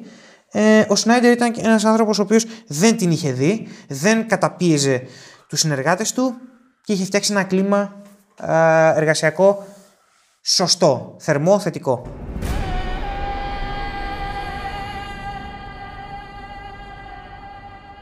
Εντάξει, μου, αφ- μου, μου έδωσε ένα πόντο συμπάθειας αυτό που αφηγήθηκε τώρα για τον Σνάιντερ. Αν και αν ο Σνάιντερ είναι όντως και αυτός εργαζόμενος έτσι όπως δουλεύει στο, στο Hollywood η φάση, δεν εξαρτάται από αυτόν η συνθήκη υπό την οποία δουλεύουν. Το οι πλατό άνθρωποι. είναι άμεση ευθύνη του σκηνοθέτη. Σε με- τεράστιο βαθμό. Πολλές φορές, όχι όλες. Οκ. Ε, μπράβο του λοιπόν. Σκέψου ότι είσαι από πάνω κάθε μέρα, έτσι, και εσύ είσαι ο. Εσύ δίνεις Είσαι το ύφ- συντονιστής, ναι. Είσαι- δίνεις το ύφος. Δίνεις το συντονιστής. παράγγελμα. Σύμφωνοι. Μακάρι λοιπόν να συνεχίσει να δημιουργεί ο άνθρωπος αυτός ταινίες. Μακάρι βέβαια να, να ξεφύγει και από το τι θέλουν τα στούντιο να πουληθεί, γιατί εγώ δεν μπορώ να δεχτώ ότι αυτή η ταινία είναι μια καθαρή δημιουργία. Είναι κάτι το οποίο θέλει ο ίδιος να πει. Δεν μπορώ να το δεχτώ αυτό, σε καμία περίπτωση. Γιατί; Αν αυτό είναι ο, η κάλο του Δεν σκηνοθέτη. στα τελευταία 10 λεπτά. Είναι τόσο Σνάιντερ αυτό. Ήταν πρόταση του Σνάιντερ. αυτό. Είναι κάβλα του. Είναι, το είπε, το έχει πει ο ίδιος. Ότι το, το πάλευα στο μυαλό μου. Αυτό είναι συνέντευξη. Μπορείτε να τη βρείτε online. Το είπε ότι πάλευα με αυτές τις ιδέες και χρειάστηκε να τους πείσω για να τη βάλω μέσα. Και την έβαλε. Είναι, είναι καθαρή δημιουργία. Sorry. Είναι ο λόγος που δεν μπορώ να αγαπήσω το Σνάιντερ. Είναι, αυτή η ταινία έχει όλες τις αδυναμίες. Μα το γεγονός είναι τελείως αποσυνδεδεμένο από την υπόλοιπη ταινία. Ρε φίλε, είναι. η- Δηλώνει ότι δεν είναι κομμάτι του, του συνολικού του οράματος. Δηλώνει ότι θέλει να σου πουλήσει κάτι έξτρα. Είναι σκέψου τι θέση υποστηρίζει ο Δημοσθένη επί πόσα λεπτά. Γάμισε το. Θα, θα το πάω σε ένα άλλο πεδίο τώρα. Θα το δεχτώ και αυτό. Εγώ θα πω το εξής. Θα πω ότι τα τελευταία 10 λεπτά στην πραγματικότητα, αν και μου φάνηκαν τελείως άκυρα από την ταινία, αν και θεώρησα πως βγαίνουν out of character τελείως, μου αρέσουν πολύ περισσότερα από, από οτιδήποτε έχει προηγηθεί. Και γι' αυτό υπάρχουν διάφοροι λόγοι. Πρώτον, είναι πολύ πιο προσγειωμένο. Είναι πολύ πιο γήινο. Γενικά οι κοσμικές ιστορίες, που- οι οποίες μου, μου βάζουν τεράστια κλίμακα, η οποία όμως δεν καταλαβαίνω τι θέλει να μου πει. Δε- δε- δεν καταλαβαίνω αν θέλει να μου πει τι αρχέτυπα χρησιμοποιεί, πώς τα χρησιμοποιεί, πού το πάει, γιατί μου τα λέει, τι αναλογίες κάνει. Τι χέζω την κοσμική αυτή κλίμακα. Αν από την αντίπερα όχθη όμως μου είχε μια πιο γήινη κλίμακα, όπως είναι τα τελευταία 10 λεπτά, γιατί είναι τελείως γήινη, είναι μια, ένας post-apocalyptic ένας post-apocalyptic κόσμος στο τέλος της ιστορίας, που αν μη τι άλλο, εμένα κάτι μου λέει. Μου λέει ότι η ανθρωπότητα μάλλον πάει κατά διαόλου και έχει ένα χαρακτήρα αρχετυπικό μετά αφήγηση δική μου, ο Batman, αρχιτυπικός χαρακτήρας, που αρχίζει να συνδέεται με ένα αρχιτυπικό κακό. Που πάλι δεν βλέπω το αρχιτυπικό του Joker, έτσι όπως παρουσιάζεται. Μέτεκες. Αλλά μέτα και αυτό για μένα. Παρ' όλα αυτά, τα τελευταία 10 λεπτά, πραγματικά, παρότι με βγάζουν off, μου άρεσουν περισσότερο από την υπόλοιπη ταινία. Γιατί είναι πολύ πιο γήινα. Θα προτιμούσα πολύ περισσότερο λοιπόν να δω μια ιστορία που σχετίζεται με τα τελευταία 10 λεπτά αυτής της ταινίας παρά την προηγούμενη ταινία που είδα. Ε, Α συνεχίσει λοιπόν ο άνθρωπος να κάνει ταινίες. Ξέρω εγώ, να, να διασπείρει ένα καλό ήθος και συνθήκες στα στούντιο ή τέλος πάντων στο, στα, στα πλατό, όχι στα στούντιο. Αλλά δεν είναι η φάση μου. Εγώ θα πω ότι τη- την ταινία δεν την γουστάρω μία. Δεν μου άρεσε καθόλου. Ε, θα την ξαναδώ άλλη μία φορά για να καταλάβω σημεία που δεν μπορούσα να παρακολουθήσω γιατί αναγκαστικά μιλάγαμε όσο τη βλέπαμε. Να ακούσω λίγο περισσότερο τους ήχους, να, να συντονιστώ με το ύφος της. Δεν νομίζω ότι θα αλλάξω γνώμη. Αφήνω βέβαια το περιθώριο στον εαυτό μου να, να συμβεί αυτό. Δεν βρίσκω κανένα λόγο γιατί να δω αυτή την ταινία. Δεν μου προσφέρει κάτι σε ό,τι είδα μέχρι τώρα. Ε, και σκοτεινοί ποτές. Αυτό. Ω, τι επικίνδυνο. Είσαι ο τελευταίος που θα κάνει ever κατακλείδωση του Scott Water. Α, δεν την έκανα πριν. Ναι. Καλά. Ε, έχω καλυφθεί πάρα πολύ από τη δικιά σου τοποθέτηση, οπότε. Σε λίγο θα πάνε και μέσα. δεν... Έχεις πολλά δωματιακότητε, να ξέρετε. Έχω. Τι να κάνω, να, να συνοψίσω αυτά που είπα που λέω σε όλο το βίντεο. Ε, είναι μια ταινία η οποία ε, μου... Ε, εντάξει, εμένα μου αρέσουν οι υπερηρωικές ταινίες. Πρέπει να είναι πάρα πολύ μάπα μια υπερηρωική ταινία για να μην την απολαύσω. Ε, και θεωρώ ότι αυτή δεν είναι μια μάπα υπερηρωική ταινία. Ε, είναι μια υπερηρωική ταινία που όπως είπα κατά τη διάρκεια αυτού του βίντεο τικάρει όλα τα κουτάκια τα οποία πρέπει να είναι τικαρισμένα για να βγει ένα αξιοπρεπές αποτέλεσμα. Ε, εκτιμώ πάρα πολύ το ύφος, την αισθητική και την ε, διάθεση ε, μπολιάσματος με μια μυθολογική υφής σε όλα τα τεκτενόμενα η οποία εμένα μου δουλεύει κοιτώντας την ε, και αυτό της δίνει έξτρα πόντους απόλαυσης για μένα. Ε, θα την ξαναδώ κι εγώ κάποια στιγμή, όχι σύντομα, είναι η αλήθεια. Ίσως να δω κάποια ε, αποσπάσματά της που θέλω να τσεκάρω λίγο παραπάνω. Ε, ναι, δεν ξέρω αν είναι η δεύτερη καλύτερη. Πιστεύω ότι η καλύτερη team up η περιοχή ταινία που έχει βγει είναι το Infinity War. Ε, ίσως μαζί με το Endgame, το οποίο επίσης, ε, άμα, το, άμα το κρίνω έξω από τις ε, υπερφύαλες αντιδράσεις του κοινού που έλεγαν ότι αλλάζει το κινηματογράφο και δεν ξέρω εγώ τι, ε, άμα την κρίνω και αυτή έξω, πιστεύω ότι είναι δύο ταινίες που ε, έχουν πολλά κοινά χαρακτηριστικά αυτές οι δύο. Ε, σε επίπεδο... Και δύο, sorry. Το Endgame και αυτή, και το Justice League του Snyder. Ε, έχουν πάρα πολλά κοινά χαρακτηριστικά σε επίπεδο πρόσληψης προσωπικής μου, εν πάση περιπτώσει. Ε, και ναι, και από αυτή την έννοια είναι μια ταινία η οποία εμένα με έκανε να περάσω καλά στο μεγαλύτερο διάστημά της. Επαναλαμβάνω ότι μία ώρα λιγότερη θα την έκανε λιγότερο κουρασική και άρα ακόμα καλύτερη.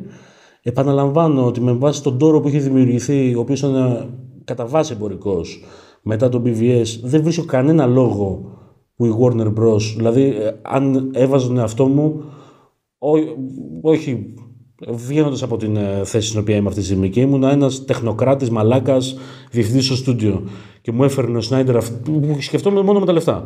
Και μου έφερνε αυτή την ταινία ο Σνάιντερ, θα έλεγα εντάξει, καλά το μάζεψε το πράγμα, ας πούμε. Δηλαδή, δεν θα βρει κανένα λόγο να βάλω έναν άλλον τύπο να τον πετσοκόψει, να τον τη γαμίσει, να φέρει τα πάνω κάτω. Δεν καταλαβαίνω γιατί, γιατί αυτή η ταινία δεν βγήκε το 2017 έτσι όπως είναι. Εγωισμοί. Έχουν υποθεί Ε, ιστορίες γι' αυτό. Ναι, whatever. Νομίζω ότι το αποτέλεσμα, ε, το, το- ότι αυτό που βλέπουμε εδώ πέρα δικαιώνει τον, ε, το δημιουργό, ε, όπως σε, κάθε, κλι- σε όποια κλίμακα για τον Συγκριτικά Αλεξάνδρου. εννοείς τον Συγκριτικά. δικαιώνει, σε σχέση με αυτό που βγήκε. Ναι, ναι, ναι. Ε, αυτά πάνω κάτω.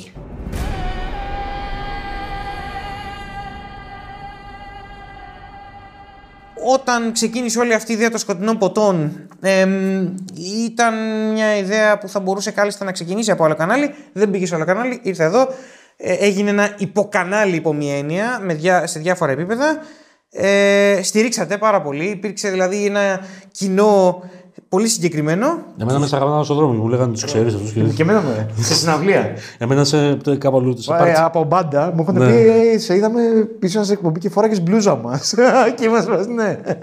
Αυτό εγώ δεν έχω κερδίσει απολύτως Εμένα με τίποτα. έχουν σταματήσει σε πάρτι και μου έχουν πει ότι τέτοιες αναλύσεις ούτε σε κανένα του εξωτερικού. έχει, έχει, παίξει, έχει παίξει πρόσφατα ένα σχόλιο πάνω σε αυτό. ότι πού θα δείτε για μαλθουσι... Ε, Για, για το Ναι, μάνος ναι. που Ναι, λέγαμε. πού, για πού, το... πού αλλού στον Μπούτσο θα το δείτε αυτό το πράγμα σε, φο- σε σχέση με Batman. Ε, οπότε, ε, επειδή έβγαλα πολύ αρνητισμό σε σχέση Ο με το. Illuminati, πώς λέγεσαι τώρα; Εντάξει, προ- Παλικαρίσιος. Εντάξει, Ε, ε, είναι μάλθος βέβαια η θεωρία του Χίτλερ, αλλά που διαφωνείς, αλλά δεν ισχύει αυτό που λες, αλλά εντάξει. ναι, δεν ισχύει. Ε, θα τα πούμε στο άλλο κανάλι. Ε, μ, όπως και να έχει, ε, ευχαριστούμε πάρα πολύ. Πάρα πολύ. Ε, και τα λέμε, τα λέμε, τα λέμε, γιατί ο Batman δεν τελειώνει. Και ξέρετε πώς πάει αυτό. Σκατός. λοιπόν, ε, σε εκείνο το κανάλι θα μπορούμε να ολοκληρώσουμε αυτή τη φράση. Ε, και αυτό είναι το σωστό Cheers. ούτως ή άλλως. Cheers. Στα πλαίσια τέτοιο. Άντε, γεια. Να είστε καλά. Ρίπ.